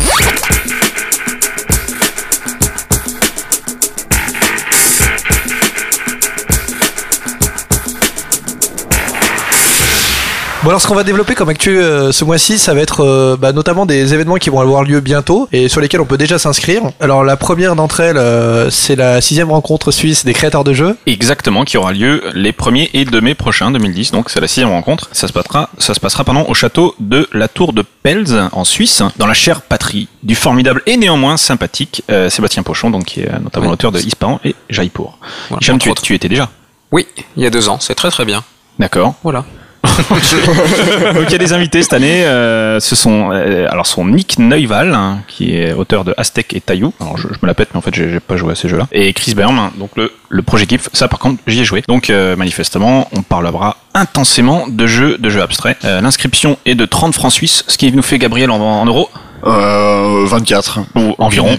Voilà, et euh, donc euh, on peut on peut s'inscrire. Donc le, le délai officiel d'inscription c'est le 26 avril 2010. Donc les liens on, les mettra euh, sur sur notre site web pour euh, pour plus d'informations. C'est c'est un musée du, du jeu Oui. et absolument magnifique. Oui, c'est ça. On peut, ça se passe dans le musée du jeu et c'est. euh, Voilà, c'est dans un château, il y a une pelouse, tout ça et tout. Je fais une petite parenthèse pour dire que euh, juste à côté de Paris, c'est un peu à l'extérieur, mais enfin Oui. ici les Moulineaux, donc à peu près à deux minutes de Paris, mais bon, vous savez, c'est déjà pas Paris. Euh, il y a le musée de la carte à jouer et euh, voilà pour tous les Parisiens, euh, honte à eux s'ils n'y sont jamais allés, parce que c'est vraiment magnifique aussi. Voilà, bref, on va dire qu'on a aussi des musées du jeu en France. Chris Burn euh, a noté que, enfin, son projet GIF, moi je, je trouve ça vraiment super bien. Les jeux qu'il a fait. Et c'est un- c'est c'est vraiment dommage que je ne puisse y être, car ça aurait été avec plaisir que j'aurais euh, Que tu, l'aurais coup. félicité. euh, pour- Ouais, j'ai déjà eu l'occasion, talent. mais je l'aurais fait encore à nouveau, car j'hésite jamais. Le meilleur étant, euh, à mes yeux, euh, quitte à polémiquer, Tamsk. Mais, euh, mais voilà. Alors, Tam, ce qui est d'abord qui ne fait plus partie du, du projet GIF euh, pour les puristes. Edwin non, mais par contre, alors moi, mon, mon préféré pour la petite info, c'est Yinch. Et je comprends pas que Dvon soit le, le succès, le, celui Ouais. que tout le monde considère Moi, moi mon préféré, c'est Schmosen. Ouais, parce que c'est ce que, euh, j'étais en train de me dire, si on prend en fait cet extrait-là et qu'on le donne à non, mais Schmosen, il est vraiment très très Et on n'a pas cité Zertz. Temps, il s'appelle. Burm. moi, je trouve que Dvon, du coup, c'est pas plus ridicule. C'est cohérent, c'est cohérent. Espérons qu'il écoute pas. Alors, sinon, comme autre info, il y a les 10 ans de Trick Track qui vont avoir lieu euh, prochainement. Donc, ils auront lieu pendant le week-end de Pentecôte, du 21 au, euh, au 24 mai, à Damvix, donc euh, dans le Marais Poitevin, en Vendée, un coin que, qui est super chouette. Donc, c'est à 27 km de Niort. Ça se passe dans le centre de vacances L'Émeraude, que je ne connais pas. hein. Donc, en gros, c'est pour tout le week-end. L'objectif, c'est euh, jouer, euh, visiter, faire, enfin, dire qu'on va visiter, puis ne pas avoir le temps, et puis encore jouer, et visiter et rencontrer les Trick Trackiens, Et manger des fraises Tagada. Et boire du, euh, du cola. Parce qu'on on dit pas de marque, non, on n'est pas comme ça. Ah et oui. puis, Et manger puis, des, des fraises. euh, je, je trouve même pas un autre nom que Tagada en fait. si tu crois que Tagada c'est une marque, Je sais, Ah ouais, oui, je pense, oui. tu Ouais, crois ouais. que c'est la marque Tagada Non, c'est la marque. C'est Haribo. Mais non, mais, Oui, mais voilà, non, mais on cite pas de marque. Ah, mince. Non mais Haribo, mais la fraise Tagada, est-ce que est-ce qu'une marque qui est serait pas déposée. Haribo peut faire des fraises Je pense que Tagada ça, ça peut faire un bon sujet d'émission. mais- Ouais, Ouais, mais fait. ça, c'est- de l'actu, en plus. euh, ouais. Ok, bon. Non mais j'aime beaucoup cette discussion. Bon Oui. bref, en tout cas ils ont le centre fait à peu près 200 personnes, euh, enfin peut accueillir 200 personnes plus exactement, et ils ont réservé tout, donc Trick Track a tout réservé. Alors moi j'y serai pas malheureusement, nous n'y serons pas, parce que je crois que tu n'y es pas non plus Guillaume. Non, moi j'y suis Vous pas. y, vous y serez Non. Malheureusement, non. Non Je plus. pourrais pas y être. personne euh, Personne n'y mais je suis persuadé qu'il y aura un énorme gâteau et plein de, et a priori du jeu. De, Ouais. ça du jeu ouais, en, en pagaille. Ça avait l'air très sympa. Joyeux anniversaire Trick Track. Donc, euh, Oui. ouais, donc en fait, il y avait eu les rencontres de Bourges euh, en 2004. euh, c'était là que était né, au- enfin, c'était né au départ sur le sur les championnats de France de trick track, euh, qui était un petit peu une rencontre entre villes euh, pour essayer de se faire un petit peu une guéguerre. Enfin, c'était plutôt l'occasion de, de de bien faire euh, les oeuvres et de, de jouer, et de se rencontrer. De manger Un des peu comme la vachette, mais sans la vachette en fait. C'était à peu près ça. Mais sauf que c'était autour de jeux de jeux de société quand même. Et puis euh, bon, ça, ça a duré deux, deux, ça a été fait deux fois, je crois, si ma mémoire était exacte et ma mémoire est bonne. Et puis du coup, euh, du coup, ça s'est arrêté. Et là, pour les 10 ans, ils refont un truc. Et je trouve ça vraiment super bien. Euh, Mais on y sera pas. Ouais. C'est super bien. alors, j'ai quand même un truc qui, qui m'éc- qui m'éclate, c'est que pour l'occasion, ils ont créé euh, une assos pour envoyer les chèques, en gros, hein, qui s'appelle Ouais. Pouic Pouic. Ah. Et j'aime bien le nom de cette, euh, cette assos. C'est petite organisation ubuesque, inconsistante, cupide, pour ourdir un incroyable complot. Ce serait C'est tellement bien. je trouve ça vraiment super bien. Et donc, euh, donc voilà, bah, allez-y, franchement, euh, je regrette euh, terriblement de pas pouvoir y être. Et, euh, Amèrement. Amèrement, exactement. Vous dire, j'avais pas entendu que à propos de Trick Track. Trick Track et de la radio des jeux, il y avait un, Non, on va un racheter. événement. Alors, pas du tout. Un événement. Je ne sais pas. Non, alors. euh, Non, genre une interview de non ou c'est secret. pour Euh, monsieur, non, non, il n'y a pas du tout. Tu, tu peux dire, euh, Monsieur Fall sera sûrement notre invité euh, prochainement. Euh, J'essaye de, de, de relancer. de faire des, des belles De- de transitions, tout transitions, ça, de parler de choses euh, Oui, un peu effectivement. constructives, vous voyez. Au prochain épisode. Voilà. Alors c'est pas tout à fait au prochain, mais effectivement il va arriver, euh, il va arriver bientôt. Enfin, on, on l'espère. On aura, on Oui. aura la présence de Monsieur Fall. L'immense honneur de l'avoir. Si on lui demande poliment, il m'a dit. Ouais, ben on, on fera ça. On, On dira sera s'il te plaît. on dira s'il te plaît, exactement. Euh, une autre Et tu voulais parler, non, tu voulais nous dire que la Truc TV c'était super. Ouais, tout à fait. Je vois, oui, c'est à Cannes, on a eu, il y a eu le, le début de la Trick Track TV, euh, donc euh, qui est donc Enfin, en direct, en tout cas. c'est un direct. En gros, c'est un direct euh, fait euh, qu'on pouvait regarder sur Trick Track. Bah déjà, enfin, c'est quand même vraiment un petit événement. Hein, c'est la- la- du direct pour le jeu de société. euh, on, en, on en avait pas, honnêtement. Il y en avait, il y en avait Ouais. pas eu. Par exemple, nous, on n'est pas en direct. par exemple, mais hein, peut-être qu'un jour nous le serons. Soyons, fous- soyons fous. Ouais. Mais en tout cas, on n'aura jamais l'image. Non. Non, on n'a pas le, on n'a pas des appels d'auditeurs et de choses comme ça, des Oui, vrais trucs. euh, ça serait possible, mais con- concrètement, peut-être qu'un jour on, on pourra, on, on se ressemblera à une vraie radio. Mais en tout cas, Enfin, faut se méfier parce que le problème c'est qu'à partir du moment où il y a un truc avec intervention des auditeurs, il faut être sûr que Ouais, qui, qui se lâche pas trop auditeurs. derrière. Ah ouais, oui, c'est vrai, qu'actuellement c'est pour ça qu'on le fait pas. oui, c'est ça le problème. C'est pour ça qu'on le fait pas parce que Je vais pour frapper l'instant, ma mère. Les seuls qui nous écoutent c'est c'est nous et du coup on est obligé de ou alors faudrait qu'on se pose des questions avant qu'on s'enregistre un peu Pour compliqué. réussir à faire 2000 téléchargements, faut quand même cliquer 2000 fois sur le lien. C'est- assez euh, long. c'est assez fatigant. C'est assez long. Donc ouais, donc la Trick Track TV, bah Monsieur Fall était euh, comme un fou, hein, comme une pucelle avant son premier bal, et était vraiment. euh, Je, ne- me permettrai C'est pas ce oui. Genre d'image. et du coup, euh, ouais, non mais c'est- c'était un vrai bonheur de le voir, et ça avait l'air de lui plaire, et franchement, je trouve que c'est une Mais très c'est bonne toujours un chose. bonheur de le voir. Et euh, effectivement, rien que pour son physique de rêve. Exactement. une, une autre actu, euh, Guillaume? Une autre actu formidable. Alors la semaine dernière, Fred et moi, on a eu la chance de jouer à un GN intitulé La Pension Saint-Sauveur. Alors j'en parle ici, j'en parle ici pardon parce que ça nous a beaucoup plu. tu es d'accord avec moi que ça nous a beaucoup plu? Qu'on débriefe depuis une semaine? Oui, ça m'a Euh, beaucoup plu. Oui, oui. ouais. Brief. Non, c'était Jean. Qu'on brief? Non, pas Oh, Oh c'est bon, c'est bon. Euh, donc le scénario il est écrit par mon ami Sébastien Duvergenelec et euh, Raphaël Granier de Cassagnac et il est téléchargeable sur le portail l'univers de Biclo www.murderparty.org. Sébastien Duverger, c'est Bus, Bus. celui qui, a- qui officie également sur Beus. Exactement. Et donc je, je vous le conseille fortement. euh, enfin, c'était, euh, je, je- je le conseille chaudement. Ouais, franchement, La pension Saint-Sauveur, c'était top. Bon, J'essaie de le faire jouer à la fin à ce moment. On, on s'est régalé. Vraiment, c'est très très bien. C'est super bien écrit. C'est les personnages sont super agréables à lire. Oui. Euh, vraiment une très très bonne soirée. Puis le, bon, l'intrigue est vraiment particulièrement intéressante en fait. Quand on lit son personnage, on a vraiment envie d'y être pour le coup. Et c'est bien parce que Parce que c'est mon pote. non parce que souvent on a eu des, des Non, soirées un vraiment. peu plus plus faibles, c'est ça on, Ouais. on en parlait tout à l'heure. Oui, euh, y c'est vrai, Ah oui, que chez Asmodée, il y a, il y a quelqu'un qui a sorti des, des soirées enquêtes. C'était quand même un peu. euh, Après, on époque. pense qu'ils les ont pas lus chez chez Asmodée parce qu'ils ont pas pu euh, À un moment, c'est pas possible. Oui, tu Tu vois, vois, faut, faut euh, faire boire les gens, un truc comme ça. Non, mais Voilà. c'est bien de laisser euh, la chance à des jeunes auteurs. euh, Ouais. C'était un, il faut un début à tout. Hein. On enchaîne. Il est tout rouge, Guillaume. donc euh, donc voilà. Donc, euh, bon. Ok, on est d'accord. Vous regarderez sur la, la base de Trick Track et vous saurez de, de quoi on De parler parle. euh, et de qui on vise. Non, mais de toute façon, l'important c'est de, de- de convaincre d'autres éditeurs. et à ce moment-là, bon, ça passera. Exactement. Si t'arrives à, à refourguer euh, tes trucs, Non, personne sera assez stupide pour, euh, pour accepter de reprendre le truc. Ouais, Ok, c'est sûr. Même en leur disant, regardez, même Asmodée l'a fait, donc euh, Non.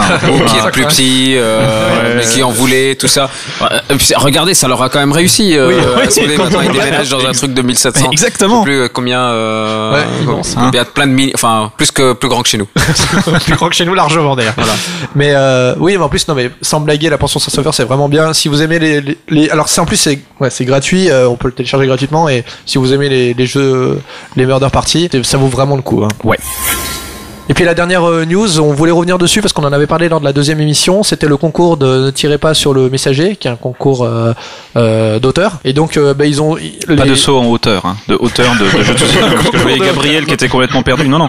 Euh, Euh, non, on, parle toujours jeu de société. Effectivement, j'ai eu un doute. Ok. C'est bien. Mais est-ce qu'on peut faire du Fosbury quand même? Je ne sais pas. D'accord. Alors il y a, il y a, bah, il y a eu deux jeux primés, plus un jeu coup de cœur. Donc les jeux primés, euh, il y a la Venise du Nord de Sébastien Dujardin, euh, qui a l'air d'être un jeu de stratégie, gestion de ressources, de d'une petite heure, de 2 à 4 Avec Dédé, j'y ai joué. C'est Avec- c'est très sympa. Euh, Je crois que ça sort chez Asynchrone. euh, Probablement, ouais, tout à fait. Et enfin même je en crois que c'est sûr. Je crois que c'est sûr d'ailleurs. Tu es dans le secret des. Oh, ouais, voilà, c'est ça. Et il y a l'autre jeu primé, c'est Vins et Marchands de Bolne, un très joli nom d'ailleurs, euh, par Jean-Christophe Dumont, euh, qui se joue Très également joli de 2 à nom 4. aussi, hein. Jean-Christophe. Ouais, bah, François. un nom magnifique. Oui. Euh, Je crois qu'il est sur Jeudi Jeu, me semble-t-il. Je crois que c'est un, un intervenant sur Jeudi Jeu, si je, me, si je dis pas de bêtises. Possible. Un jeu de 45 à 90 minutes, 2 à 4 joueurs, la simulation gestion, et en gros les, les joueurs incarnent des, des vignerons euh, qui essayent de développer leur, euh, leur exploitation viticole. Euh, J'y ai pas joué. Et enfin ils ont un coup de cœur. Non mais je tiens à le dire, je, soyons honnêtes, euh, Oui, je, oui, non, je- lis le descriptif du... parce Alors a- que tu a- étais dans le jury, c'est ça? Non, non, bah non, je, ne suis pas dans, dans le jury. Et euh, donc le jeu coup de cœur, c'était un, un pour tous de Johan Lemonnier, qui est un site euh, carrément dé- un site dédié. euh, donc c'est un jeu de 3 à 5 qui se jouera assez rapidement, à moins d'une demi-heure, et euh, qui se passe euh, à l'époque euh, au XVIIe siècle. Un jeu de dés visiblement, ouais, qui a l'air assez, assez Ouais, sympa. Avec des mousquetaires. Ouais, Il y a un article sur euh, Les sur un mousquetaires, plateau. pas les, pas les supermarchés, hein, Gabriel. Oui, merci. Je te voyais encore mais, perdu, euh, c'est gentil. Un thème, euh, des trois thèmes, trois jeux qui sont qui ont des thèmes 14e, 15e et 17e siècle, hein, qui ça marche bien euh, à l'histoire. 18e, 19e après, c'est Ouais. voilà. Ouais. Vous savez euh, ce qu'il vous reste à faire si vous voulez avoir une chance pour le prochain concours de Ne tirez pas Ouais, sur le messager. Faut, faut faire la, la continuité. ouais. Voilà. C'était à peu près euh, toutes les infos. euh, Ah, on les a bien. euh, T'as vu ça un peu hein, on a été efficace là. On a fait ça rapide. C'est bizarre. Bon, bah, on s'arrête là pour les actus. Alors, on va passer maintenant au fil rouge, qui est euh, la série de questions qu'on pose à tout le monde. Si vous avez déjà écouté l'émission, bah, vous connaissez les questions. Sinon, vous les découvrirez à Terré. Alors, euh, c'est vrai parce que je peux le dire, atterré, c'est le, c'est le Ouais. vrai truc. Bah, on va commencer tiens par toi, Hicham. Combien y a-t-il de jeux dans ta ludothèque? Je dirais euh, peut-être euh, 150, quelque chose comme ça. 150 Hmm. D'accord. Pas mal. Et toi, Gabriel? Euh, alors ma ludothèque personnelle, je sais pas du tout, euh, parce qu'elle est confondue avec celle de la fin de l'ours. Mhm. Donc je sais pas, moi je dois avoir dans les 300 jeux. Euh, à la fin de l'ours, il y a euh, 550 jeux et des brouettes. Ah ouais, quand Ah même. ouais, c'est énorme comme. Euh... puis attends, mais Bah, surtout les avez- brouettes. Hein, c'est- Bah c'est en fait c'est c'est c'est c'est principalement mes jeux, les jeux de Max, les jeux que les éditeurs nous envoient et euh, et de plus en plus euh, les bénévoles qui euh, nous laissent des jeux euh, qui qui voilà. Puis avez- on en, on en on en a enlevé un petit peu parce que il y avait pas mal qui prenaient de la place pour rien, mais euh, mais voilà tout ce qui était euh, MB des années 80 on a viré, mais, mais voilà. Ok, d'accord. Tu veux dire que vous ne jouez plus à Destin, le jeu de la vie, par exemple? Non, on joue plus à Destin par exemple. Il sert, il sert de, le plateau était découpé pour faire des protos. pour te dire. c'est- Ça, c'est moche. Ah, c'est rude. Mais on a gardé l'île infernale. Ah oui, c'est ouais, voilà, ouais. c'est important. C'est plus difficile de faire un proto en découpant l'île infernale en fait. Je comprends. Quel est le dernier jeu auquel tu as joué, Gabriel Le dernier jeu auquel j'ai joué, c'est euh, à la carte de je sais pas qui, édité euh, par euh, Je sais pas qui non plus. Mosquito, il me semble, qui est un éditeur euh, allemand distribué par Heidelberger, et qui est un jeu de concours de cuisine, qui est un jeu d'adresse, euh, concours de cuisine où on a des petites poêles, un vrai petit réchaud, et euh, enfin où il n'y a pas de gaz pour de vrai, parce que sinon Oui, ce serait oui. dangereux, mais euh, il faut faire des recettes euh, en retournant des crêpes, en mettant des ingrédients, mais pour sans faire tomber trop de sel, et ce genre de choses. D'accord. Et t'as trouvé ça? Très rigolo. C'est loin d'être le jeu du siècle, mais je me suis bien marré. Le matériel est vraiment exceptionnel et, et ça aide au plaisir du jeu. Ok. Hicham, le dernier jeu auquel tu as joué? Bah, C'était un Cyclade, pour le coup. D'accord. Tu as c'est- gagné Est-ce que et tu massacres tes adversaires? Euh, ah, Ils sont bien défendus quand même, hein, ces, ces fourbasses, mais euh, voilà. Ok. Hicham, ton, ton jeu préféré? S'il ne devait en rester qu'un? Oula, c'est compliqué à dire ça. Zargos. Non, le métier d'éditeur est un jeu sympa.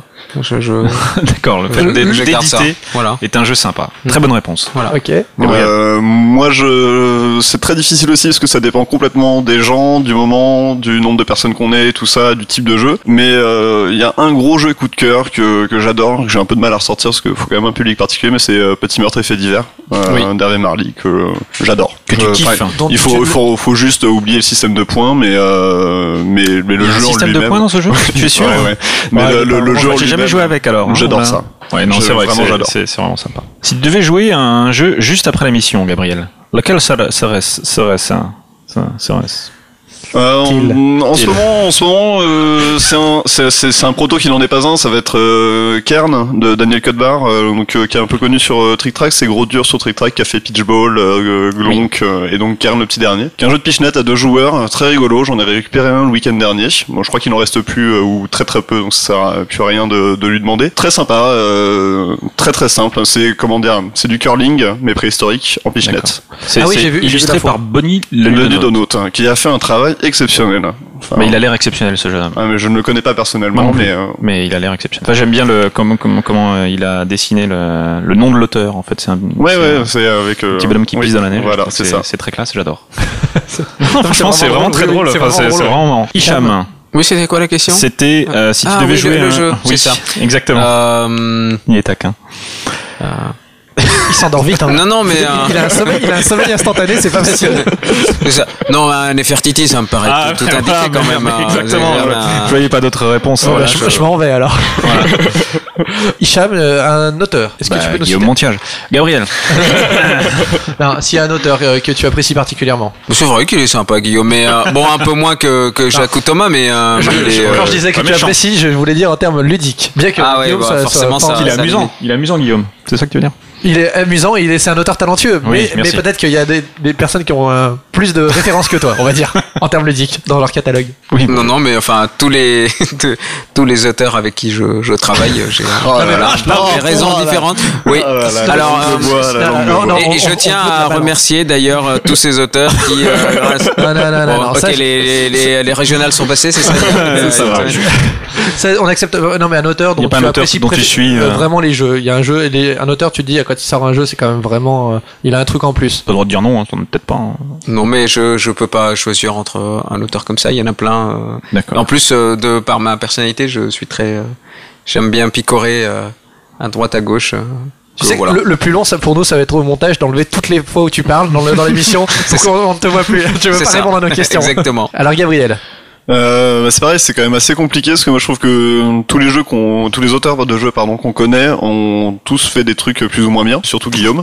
euh, et donc euh, Je, je sais pas, j'ai- j'aime bien, euh, j'aime bien regarder ce que fait euh, Jvatil effectivement, Ouais. euh, parce que même si je suis pas fan, euh, loin de là de tous ces jeux, je trouve qu'il a, il a vraiment la capacité euh, d'innover euh, pour de vrai dans les mécanismes. Complètement, ouais. Euh, donc, euh, donc voilà, je dirais ça. Euh, c'est pareil, euh, il y a Antoine Boza où euh, je suis pas fan de tout ce qu'il a fait, euh, mais euh, j'aime bien suivre ce qu'il fait. Surtout que je trouve lui-même très sympathique. donc, euh, donc voilà, je trouve ça intéressant de regarder euh, comment comment ça évolue. Si tu avais un éditeur, par les éditions du Matago, mais en tout un éditeur, euh, ça peut être les éditions du Matago d'ailleurs, tu suis la, la production avec euh, ferveur.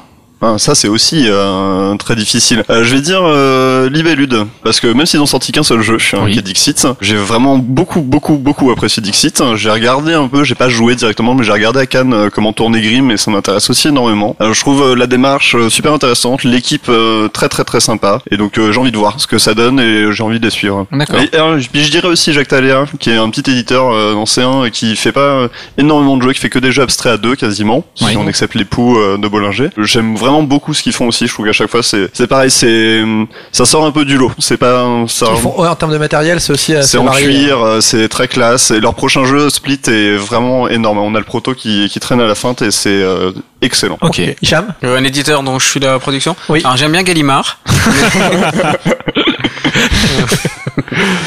Euh, bah je regarde euh, enfin je veux pas répondre à ça je regarde euh, vraiment tout ce qui sort de partout euh. bon c'est vrai que j'ai- ma pre- mon premier réflexe euh, quand je vois un jeu c'est déjà de, de regarder le matos qu'il y a dedans euh, la boîte le euh, qui a fait quoi comment euh.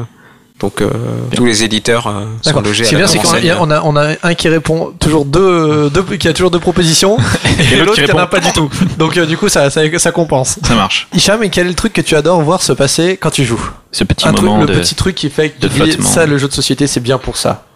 Moi, le, enfin, à titre, euh, enfin, par rapport aux autres, c'est vraiment bah, quand on- quand les gens s'amusent et qu'ils ont envie de, de refaire une partie. Maintenant, moi, quand je joue, c'est, euh, j'aime bien quand il y a un quand il y a de la tension, en fait, quand on est vraiment dans la partie, euh, que tout le monde se, se jauge, euh, c'est pour ça que j'aime bien Cyclade. Hein, c'est, euh, on va dire, on sent que tout peut basculer, mais que chacun de nos, voilà, de, de nos mouvements aura une influence décisive sur la, sur, la- sur la partie. euh, ça, j'adore ces moments-là, en fait. Le moment où ça devient décisif. Ok, très bonne réponse. C'est peut-être notre meilleure. C'est peut-être la, la question la plus simple, la, plus- la plus. Oui, la plus naze à poser, mais Non, la la- réponse la- c'est pas mal. Ouais, c'est ça exactement. Ouais, ouais, généralement c'est ça. La plus politiquement correcte. En plus. Non, c'est intéressant, enfin, de voir euh, les avis divergents. Gabriel. La question c'est le moment que j'apprécie quand on joue. Ouais, Le ouais. petit détail que, que tu aimes bien. Moi, on va dire que euh, pour qu'un jeu me plaise, il faut qu'à un moment ou un autre, les joueurs parlent entre eux, qu'il y ait une interaction, euh, pas une interaction juste, je me suis posé là alors que tu voulais t'y mettre, hein, mais que je sois obligé de te parler pour pouvoir avancer. Et j'adore quand euh, on se met à parler euh, dans le cadre du jeu, mais qu'on oublie qu'on est en train de parler dans le cadre du jeu, que ce qu'on est en train de dire, l'impact de la conversation va au-delà du jeu et qu'on est vraiment investi à proprement parler dans la négociation pour de vrai. J'adore ça. Dans Zombie, par exemple, je trouve que c'est très très très fort. Le zombie euh, d'Asmodée, hein, pas, Oui. pas l'autre. Le Euh, blonde, la brute et la Exactement. Très fan de ce genre d'ambiance où, euh, où on sort du truc, euh, enfin on, on rentre à la limite du jeu de rôle presque euh, sans du tout être du jeu de rôle. Et à contrario, est-ce qu'il y a quelque chose que tu détestes voir se passer lorsque tu joues? Euh, J'ai horreur des jeux où on est chacun dans un coin, on regarde son euh, plateau personnel ou son paquet de cartes personnelles et euh, qu'on dit j'ai fini à toi. Est-ce que tu veux nous parler de jeux particuliers Non, absolument pas. Euh, mais en plus, je, je, à chaque fois sur sur ces jeux que je ne citerai pas, mais qui il y en a plein, hein, euh, je suis toujours admiratif de la mécanique. hein. Je trouve ça vraiment génial. euh, je trouve ça toujours exceptionnel. euh, mais c'est pas du tout des jeux qui qui, qui m'intéressent sur la durée. Je vais y jouer pour voir. Mais voilà, c'est c'est magnifique mécaniquement, mais c'est pas du. Pour moi, il manque l'aspect jeu. Hicham, un petit truc que tu détestes? Pour moi, quand on, on fait un, un jeu dont l'objectif c'est qu'il y ait un vainqueur, c'est que tout le monde euh, joue le jeu. Oui. Effectivement, Oui. euh, ou sinon on fait un jeu de rôle, on fait un jeu coopératif. D'accord. et encore dans un jeu coopératif, s'il y en a qui participent pas, ça n'a pas grand intérêt. Mais c'est vrai que euh, le, je, je supporte pas qu'effectivement dans, dans un jeu il y en ait euh, un ou deux euh, qui à un moment donné effectivement vont voilà vont, Sorte des trucs. voilà sortent euh, sortent de la partie euh, du coup voilà ça déséquilibre tout ça il y a des il y a des jeux qui sont très bien pour euh, effectivement euh, gérer ce genre de situation mais voilà si on fait un jeu où euh, on essaye effectivement de Quand de ça joue, gagner, en- quand que ça joue en soit. couple, quand il y en a qui qui jouent pas, qui jouent pas le jeu, en fait, qui jouent pas le jeu. Oui. Ouais. Concrètement. Alright. Très bien, ouais, merci, merci pour ces réponses déjà pour le fil du fil Brillante, rouge et mais puis, euh, et puis pour cette émission. On vous remercie d'être- de votre venue. En conclusion, on va juste euh, dire, euh, on va dire un petit un, un merci à, à Philibert euh, au, au magasin qui nous a fait la qui nous a eu- fait la gentillesse de nous prêter des jeux pour qu'on puisse euh, tester euh, justement euh, préparer l'émission. On va mettre, faire- on va faire un grand grand grand merci à David parce que euh, faudrait qu'il monte l'émission et, et il aura du boulot. Il aura du, il aura du boulot. C'est clair. Et un grand merci aussi à Lydia, à la technique, encore une fois, euh, si vous nous entendez. Sinon, euh, si- sinon là, on la déteste Voilà. toujours.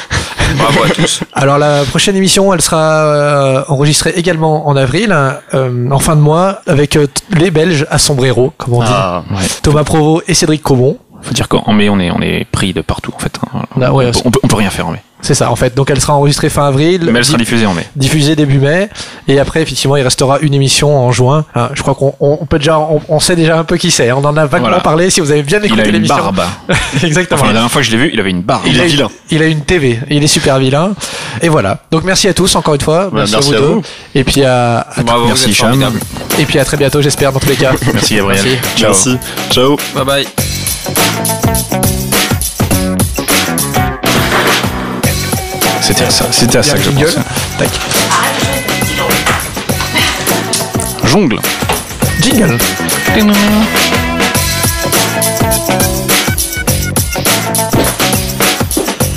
Là, on entend bien tes bruits de pas. Oh, un cheval. C'est hyper solennel. Allez, allez, on pète un coup. Tatin, tatin. Bonjour. Ok, c'est parti. Un, deux. Ouais.